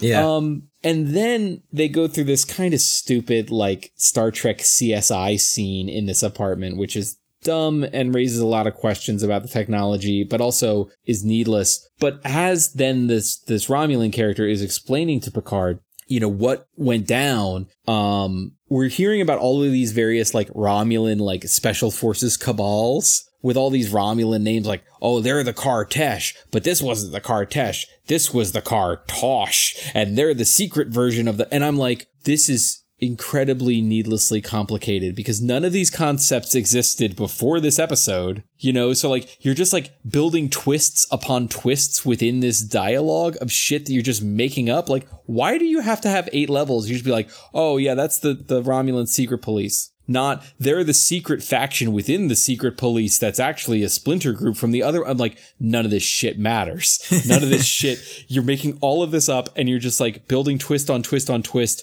within a paragraph. What the fuck is happening here? Um, and, uh, that, that, these are just the examples of like the shoddiness of the way this is all put together. Like it seems to be put together with very little thought, you know, needlessly complex, uh, building lore on top of lore just to fill out Wikipedia pages. Mm. Um, it, it, uh, so it does not seem like it was put together with care. No, no. Um, and again, like, you know, I can forgive that it, that it was like, oh, you know, look, they made a Star Trek, but it's not for me. You know, they mm-hmm. made, you know, I, I, I can forgive that, but to make a Star Trek, but, but bad, just bad, like at, at the basics of storytelling, that's unforgivable. I'm full of sorrow for you. That's okay. I, as I say, I will get by. But I have to, you know, it just, it just sucks when you don't like something and it's going to continue to happen. Like, you know, the show's still coming out. They're making a second season. Who knows how long it'll go, but it's always going to be on that peripheral and you're always going to be like, ah, that show still exists and I know it's bad and it sucks. You know, I've, over the years, I have developed, uh, I have calloused myself to no longer care about, you know, what, uh, to, to basically turn off, turn off my ability to care about, um, a franchise or a band or a series or whatever, like I just say like, nope, not for me anymore. Go with God and just not be pissed off every time I see something about it or, you know, um, I, but that, it took me a long time, a long while to get there. took me a long time to get to that point where I can just be like, yep, you know, they're a different band now and I still like the old stuff, but, uh, you know, the band they are today is not a band for me and I, I wish them well. Um, but that piece was hard won. Yeah. Perhaps you're a bigger man than I. I don't always feel that way. Well, you'll get there. You'll find as you get older, and I hate to say this, as you'll as you get older, the more and more things will, you know, no longer be for you. Disappoint you, me. you're gonna have to make peace with that. Yeah. Like I'm making peace with the idea, and I'm extra frustrated now because they pushed the release of the new James Bond back to November. It was going to be in April. They pushed it to November because they're worried that coronavirus is going to keep people from going to the movies in April, and they're probably right. And they don't want it to hurt their their box office numbers. But um, this is going to be Daniel Craig's last James Bond. I know they say that every time, but this seems pretty serious. Um, so much so that they are actively looking for, you know, like they're. I think they're actually like casting for who the next James Bond will be. Um, and that signals that the next, when they find the next actor, they're also going to be basically setting the tone and the feel for that actor's period of James Bond movies. Um, and they're smart. They know that to keep this franchise alive, they need to, you know, every time they recast Bond, now they know that also we're retooling the series to bring in new fans. And, you know, the Daniel Craig movies were really like the first time I was like, wow, they're actually like, like these are James Bond movies I can really get into.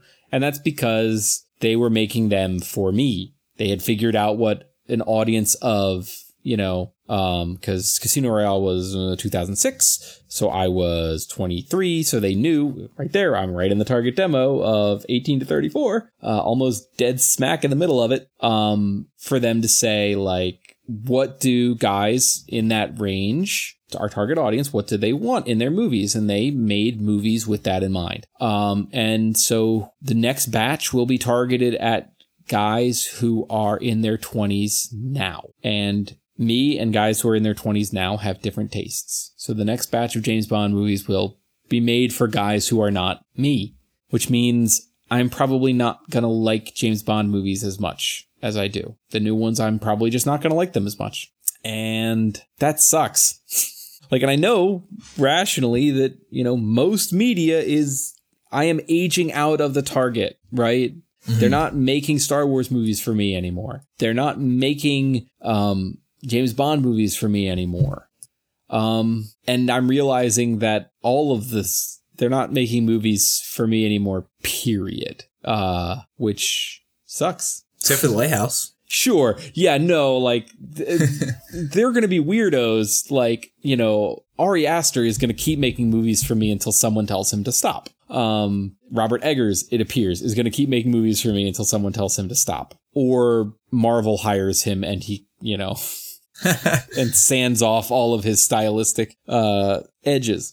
But yeah, it's just one of those. And it's like we talk about like the Marvel movies. Like whenever they get started on Phase Nine or whatever it is, it's gonna be weird. It's gonna be different and weird. It's not gonna be the movies we remember. Um, and uh, I got to come to terms with that. But the list of things that are being made for me is getting smaller and smaller and smaller, and uh, I'm becoming aware of that. Mm. Well, I feel like there's so much stuff. The, the positive thing, the silver lining, is that in this if this was 30 years ago, you'd be fucked. Yeah. But in the modern age of there's so much content of, you know, whether it's film or books or games, like you'll still be able to find stuff you like. Oh right? yeah. I, it, it's, I'm not, you know, um, it's just going to be fewer and further between but also you know this this stuff all kind of works out because theoretically as you as you age out of the time when they're when everybody's making everything for you theoretically you're entering a phase of your life where the fact that um, all of the media corporations are banging down your doors to sell you stuff is okay. You know, you reach a point where you're like, I don't need that many movies a year. Mm-hmm. Theoretically, I don't need that many video games every year that appeal to me. Um, so theoretically, it should be fine. Um, and I do think that I'm a little bit better prepared than like you know guys from like the boomer generation who kind of thought that things were always going to be for them. and then they got like mad when things weren't for them and um, elected a racist game show host to be president. Um, so like, I'm at least like, I feel like being conscious of the fact that like, yeah, this is the way the system works. At some point, you know, the little Logan's Run gem in my hand starts to glow, and that means you are no longer the target audience. So, uh, you know, it, it, we're not making everything for you anymore. Um, and again, I realize I'm speaking as a from a position of privilege, being a straight white dude. Um, in that demo, yeah, literally everything was for me. And if I didn't check all those boxes, the number of things that were for me would be much smaller. I get it. Um, but uh, yeah, I just feel like being conscious of it and being like, no, it's not that like everything's bad now. It's just that you know, they're making things for a group of people who have a much different taste than I do. And I benefited from the way that that system worked because that meant when I was in the demo, I had a bunch of people making things just for me. And I got to benefit from that for a good 10 or 15 years. And now uh, I, I, I, I step out of the way and let other people enjoy the deluge of content custom tailored to them yes, it's a pretty healthy way to look at it. Uh, I, on the other hand, am doing everything I can to make sure that stuff is still custom tailored made to me. You've got five years left. True. Uh, but but I'm also participating in uh, Nielsen Scarborough survey. Uh, they picked me up, so I'm gonna make sure that Oh. my voice is heard. Yeah, because you are still in the demo. Yeah, uh, you're right. Uh, The demo is 25 to 34, 18 to 34. 18 to 34. I think this one was a little bit tighter actually, but um, something in the 20s. But yeah, so you're right. Although that 34 is not that far away. No, it's it's it's not. Uh, Yeah, although I'm still closer to it than you are. So that's true. Uh, but yeah, yeah. Just to follow up for, it, I know I told you, but to to follow up on the cliffhanger of if I screwed myself the Nielsen survey or not, I did not. They called me back. Well, first they sent me five dollars, which was cool for returning my survey. nice crisp five dollar bill. oh, lucky you. And then they called me while I was in Italy, and you know I didn't call them back at first, but then they called me again. I picked up, uh, and I did a, f- a very long phone survey where I said no like 150 times as they went through and said, "Okay, I'm going to ask you, you know, just yes or no to all these questions. Uh, what radio station do you listen to?" I was just like, uh, "Okay, can I just say no Does Spotify count? he's like, "No, only radio. I was like, uh, okay. And he just went off and listed like all the local radios. Yeah, it was this very, it's very targeted. He's like, you live in this county, right? And this zip code. I'm like, yep, okay, good. We need people from there. Okay. All right. So I just said no a thousand times. And then I kind of was like, can I just like say no to all these things? And so he was he's like, no, I, I have to go through each one. And I was just like, okay. He's like, we'll do it together. I'm like, all right. He's a pretty nice guy. And he's like, all right, I'm going to go through all the physical newspapers you read. I'm like, Oh, oh, okay. no, no, no. All right. What about all like the online version of those physical newspapers? Like, all right, no, no. Eventually, it's like, what other like things? I'm like, does this count? He's like, I don't know. Maybe we can write it down. okay. it was a very bizarre, bizarre uh, sur- bar- survey. It's just like it just feels like, and I, I'm just judging based on the, the the phone, you know, just the phone, the voice, and the guy on the other hand was maybe like a little older, and it's just like this guy was must think I'm just such a millennial asshole. You know what I mean? It's like going through and being like, you don't do any of this shit. It's like, no, I don't do any of this stuff. I look, that guy probably does 30 of those calls a day, and he is very used to that. yeah. Um, Towards the end, it started getting a little better though. It was like, oh, do you have what do you have hooked up to your TV? A Fire Stick, a Chromecast. I was like, wait, yes, I can say yes now. hey, those are things that exist in the, you know, in the, uh, you know, in a, in a post 1988 world. Wow. the the one question the guy couldn't even get out. He said something like, uh, okay, um, do you use what was the question? Uh, do you use the internet for anything else besides email? Like he like couldn't even finish it without like laughing. He was like, ah, okay, um, like yes. He's like, yeah, okay, everybody says yes. Why is that question in there? I mean, I guess there's like a small subset of people who are like 95 who maybe use the internet that way, but Well, so, uh, as somebody who works with surveys for a living, um, the problem is, is that for a lot of, so, so what the, the this is probably what you, what you took is a tracking survey, which means it's, um, you know, it, it, it's one survey that gets fielded basically all the time and the data is just collected all the time and, and you look at it over time, right? It's not a, it's not a like, nobody at Nielsen said like, you know what I want to know? What blood, you know, what, what guys like Andrew do for newspapers, you know, um, and then they designed that survey custom, right? This is, this is a tracking study that is always going. And those things have a lot of institutional inertia. Whereas, um, so in order for your next batch of data to be comparable to your old data, you have to hold a lot of things constant in the survey if you change too much, then you're going to have a break in your trend lines. Or even worse, certain things just aren't going to be comparable. You're not going to be able to look at your 2020 data and compare it to anything in the past if you break too much.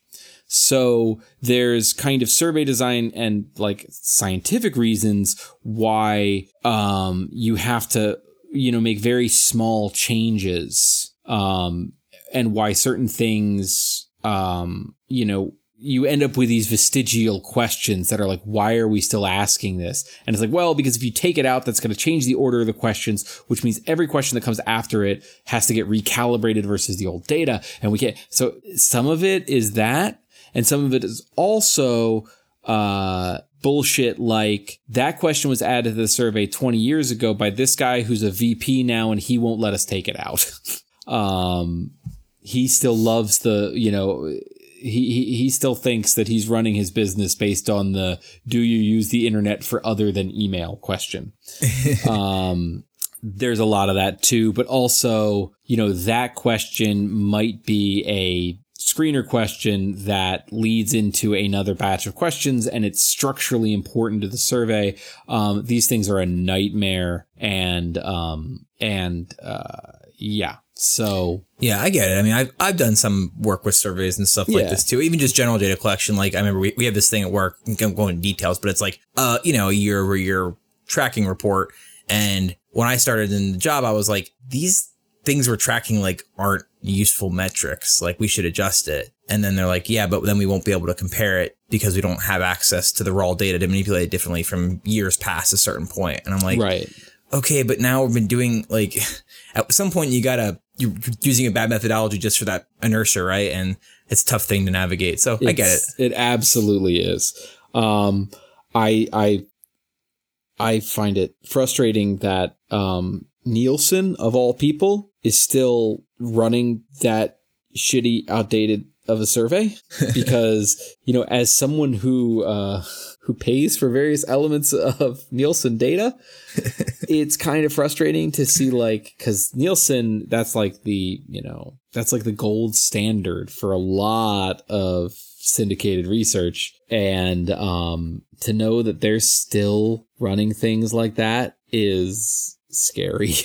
Yeah, I mean, one thing I think about a lot, and part of it's ignorance because I'm not super well versed. I mean, I've like taken some classes, I've done some things. So I'm like, I get the basics, but I'm not like super good at with statistics. And I mean, I understand social science research and different aspects to it, but you start to wonder, it's like, and just to your point, like, okay, these are the gold standard. And they're doing these things. And then your, your company's paying them to get their information. And then at some point you're going to lose context and people are going to draw conclusions that are based off weird. It's like, how much is this stuff like, obviously it's worthwhile because people would do it if it wasn't, but like, is it getting the results and then people are drawing the correct conclusions that is actually accurate or how much is being skewed by like weird antiquated methodologies or inertia or these sort of things, right? so this is something that i think about a lot and i'm i'm coming around to an idea um so have you, you you've have you seen an aaron sorkin tv show or an aaron sorkin movie Aaron Sorkin. so the west wing for example Mm, I never watched West Wing, but uh social network nope. Okay. Well, um, anyway, Aaron Sorkin is known for, you know, writing all of his char- almost all the characters in Aaron Sorkin stuff are like super intelligent, super competent. They speak in full paragraphs. You know what I mean? Um, and have you seen a Coen Brothers movie? and not when they're being serious, like No Country for Old Men, but like Burn After Reading or Fargo. No. Okay. Well, Big, Big Lebowski? No, that's not Coen Brothers. yes. Okay. Yes. So, and then you see characters in Coen Brothers movies, and everybody's an idiot. Nobody has any idea what's going on, and everybody's just fucking everything up. Um, but, and I think the Coen brothers understand the world much better than Aaron Sorkin does. I think everybody at every level of organization is dumb. We are all dumb and we are all just trying to get through the day. Nobody is that sophisticated. Nobody is that much of an expert. And yeah, Nielsen is the best, but also their stuff is dumb. and yeah, those of us who are making decisions based on Nielsen data, we're dumb. Everybody's dumb. And I think the sooner we all like wrap our heads around that idea and we think about things like, how could Disney fuck up Star Wars this bad? You're like, but they're Disney, they're geniuses. Here's the thing, nobody's a fucking genius. Everybody who's making those big decisions at Disney, the Bob Igers and whoever the new Bob Iger is, those are guys who are not that much smarter than you or I. They make the same mistakes we do. They're just as distracted as we are. This idea that somewhere out there, there is some really smart person with their hand on the wheel. Nope. Nope. That's an interesting worldview. Uh, I we're all working with pretty much the same brain physiology, man. Yeah, it's no, not like you know, it, it's not like there's anybody out there who's got two brains in their head. yeah, I'm I'm so curious because I feel like my lived experience is very narrow in that I, I basically like got into higher ed and never left. And it, that's a very weird context because I like from what I've seen, I agree with you a great deal and it's terrifying. So, so maybe actually let me let me let me clarify that a little bit. It's not that we're all dumb. It's just that nobody is is really a better decision maker than anybody else Mm, in the long, you know, in the broad strokes. That we're all equally bad at making decisions, in a professional setting. all over the place. Okay. we are generally speaking, most people are all equally bad at decision making. One thing I've I've become keenly aware to that's it's getting a little bit hard to uh, kind of rectify is this realization that you start seeing people who are you know you consider pretty smart, logical, rational, whatever, and you you you see them you start to see how people justify decisions, right? The mental math they go up, they lead into something, the the process Mm-hmm. and you see the logic, but then you see through the logic. And then when you start to be self conscious and you say, oh, well, if they're doing that, I'm probably doing that. And then you start self analyzing all your own decision making. And now you're in a situation where you're seeing through your own bullshit and your own justification for things that you want or don't want or something along those lines. And then you're in a weird place. And that's a place that I am approaching I'm just like, almost like, it's almost like a, a lack of confidence right? Like because you see all the bullshit, then you're like, well, I'm full of shit too. So now what? How do you move forward, right? Just like I mean, we're all just like doing the best we can, but uh, it makes you feel a lot less confident about those decision making skills, even or for does it make you feel super confident? Because look, man, chances are the you know we're all working with the same really bad hardware, right? Monkey brains. Yeah. um. So why not be confident? You know, like you're you're we're all equally equally bad at this. So don't let anybody make you feel like you're especially bad at it or that they're especially good at it. Because I mean, I think that there's there's all these studies that say even the best like um uh even even the best you know Wall Street um uh vampires like even the best ones only slightly outperform essentially random chance. Right.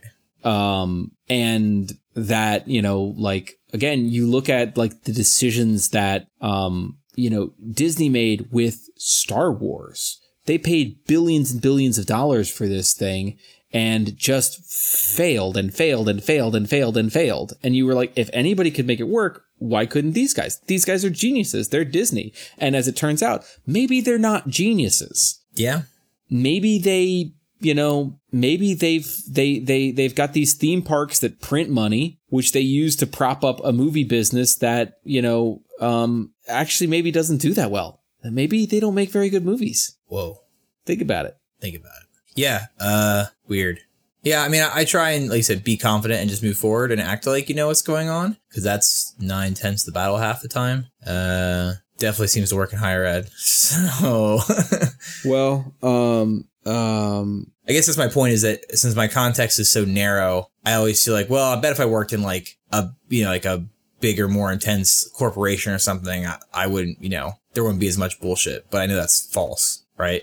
yeah well Maybe probably di- different kind of bullshit, but I mean, I think there's something liberating when you realize most people are dealing with the um uh the same uh feeling of imposter syndrome that you are. Yeah. And that we're all everybody's muddling through and trying to trying to figure it out and and and trying uh trying to like we're all putting on a show. And um if if you if you look at if you look at things in that through that lens, then I think that makes you more confident because you realize like look, there's a human level here in any interaction of, you know, we're all afraid that we're out of our depth. Mm-hmm. And some people some people compensate for that with meekness and some people compensate for that with overconfidence and if you if you can crack that code then you've got people figured out um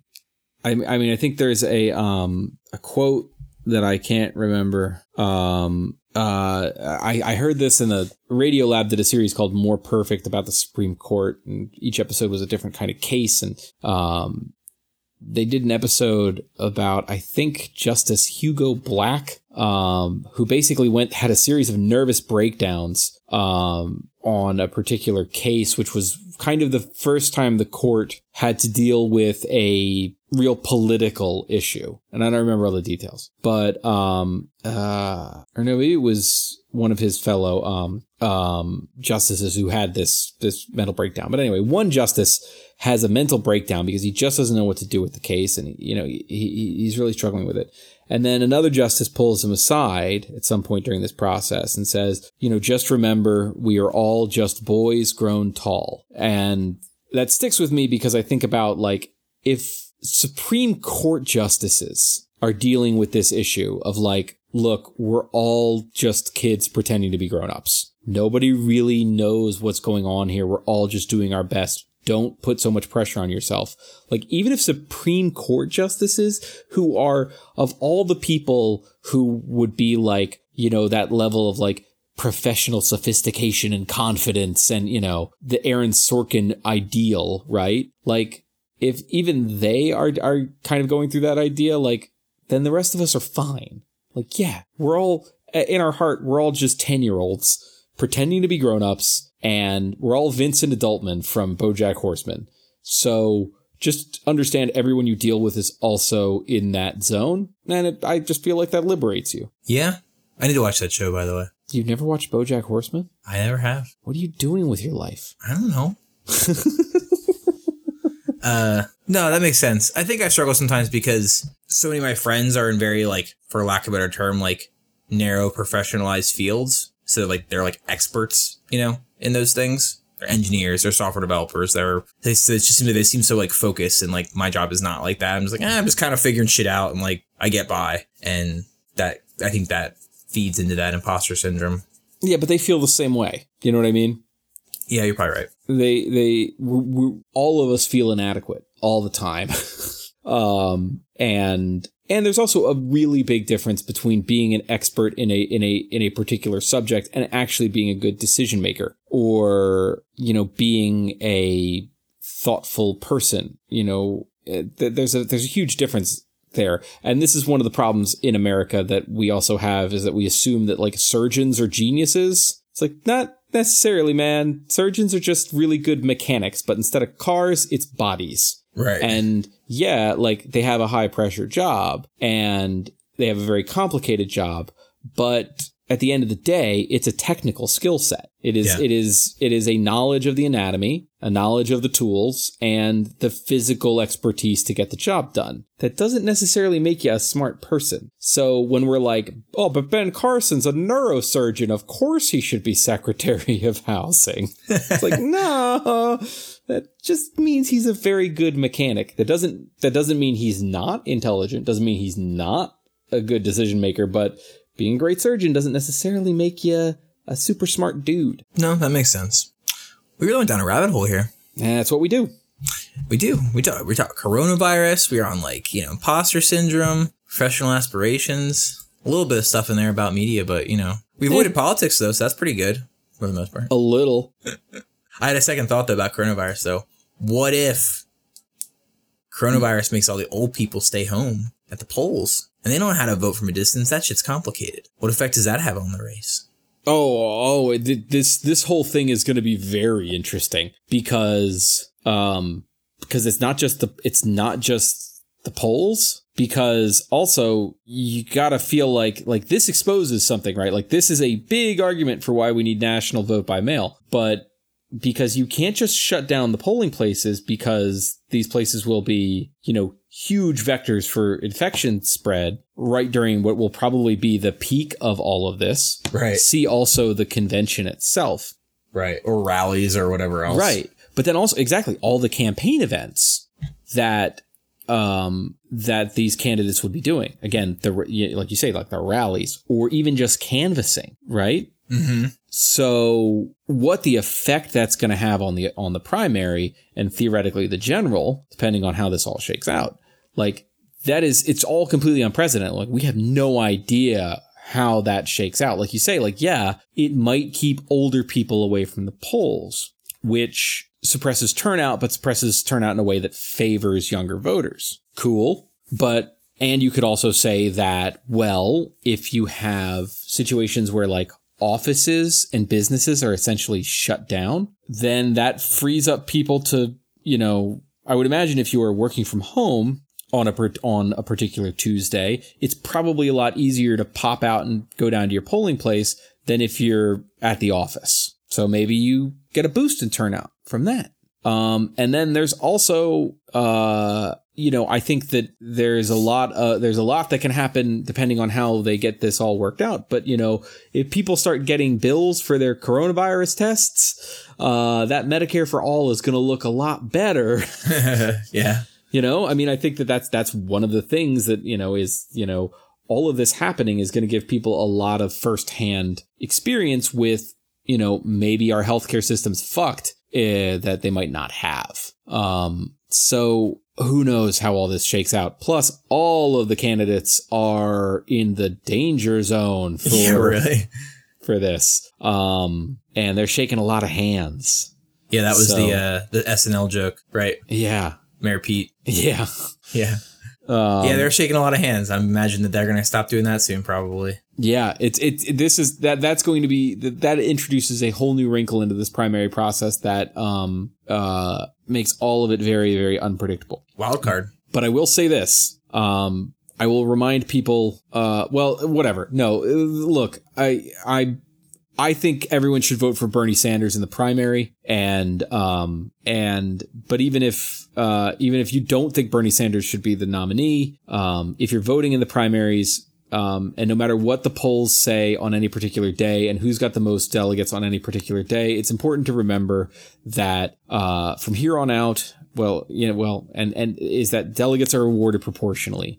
So there is no there is no argument that my state is going to go for candidate X, so I'm just going to stay home. Like it does matter because if you know, if your guy wins 46% of the state, he wins 46% of the delegates and every delegate counts. So no matter what the state of the race is, your vote really does matter in the primaries. It's not like the general where it's like, well, you know, I I live in in Idaho, so what's the point in voting for a Democrat? What's the point in even turning out? Because the state's going red, which means that's where it goes. Doesn't matter what I do. That's not the way it works in the primary. Delegates are proportional. So, um, fucking vote. I, for the 30 people that listen to this, go fucking vote and vote for Bernie Sanders. but if you're not going to vote for Bernie Sanders, uh, anyway, I don't know. Don't vote. I'm just kidding. Yeah, if you're not going to vote for Bernie Sanders, just like stay home. I don't, you know. Uh, Yeah, your It- vote it's doesn't fine. matter. It's fine. Your your boy had a chance. Yeah. Uh, no, well said. I think that um, there's a lot of I think people over over strategize their vote, and I think for especially for primaries, and it's like just vote for the person you think Would be the would be a good the president. best one.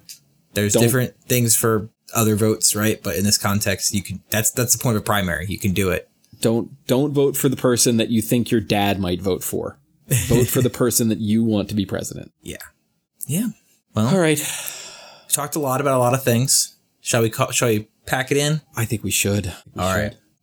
Well, uh, we got some good things cooking, and uh, hopefully it's not coronavirus in my house. I hope you do not have coronavirus. I hope no one who listens to this has coronavirus. And I also hope that uh, everyone who listens to this is careful because it's not just about you and your own risk level, but also, um, you know, who you might spread it to. Um, and, and the more we can all do our part to, you know, slow the spread, you know, that's, that's going to save lives. So fucking turn on your headlights in the rain, even if you can see the other cars.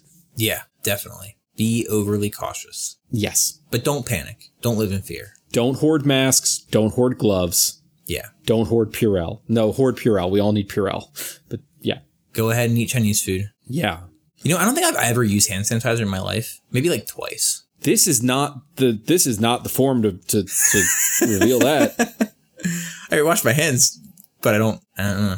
I was always like, ah, it makes super bugs. I'm not gonna use it. It well that you know that that is a theoretical concern. Um, but I have I got one of the little Purell bottles that's on a little dangly dealy, and I hung it from the rear view in my car, and I'm making the habit of every time I get in the car to just give myself a little scrub. Yeah. Uh, Well, you have a little one to be extra careful around too. Well, and you know, it's it's it's well, yeah. I well, and just I mean, look, if I come out of this and all I did was develop some better hygiene habits, that's fine. That's true. That's true. All right, right. guy. I'll see you later. See ya. Good luck with the quarantine. I'll be here.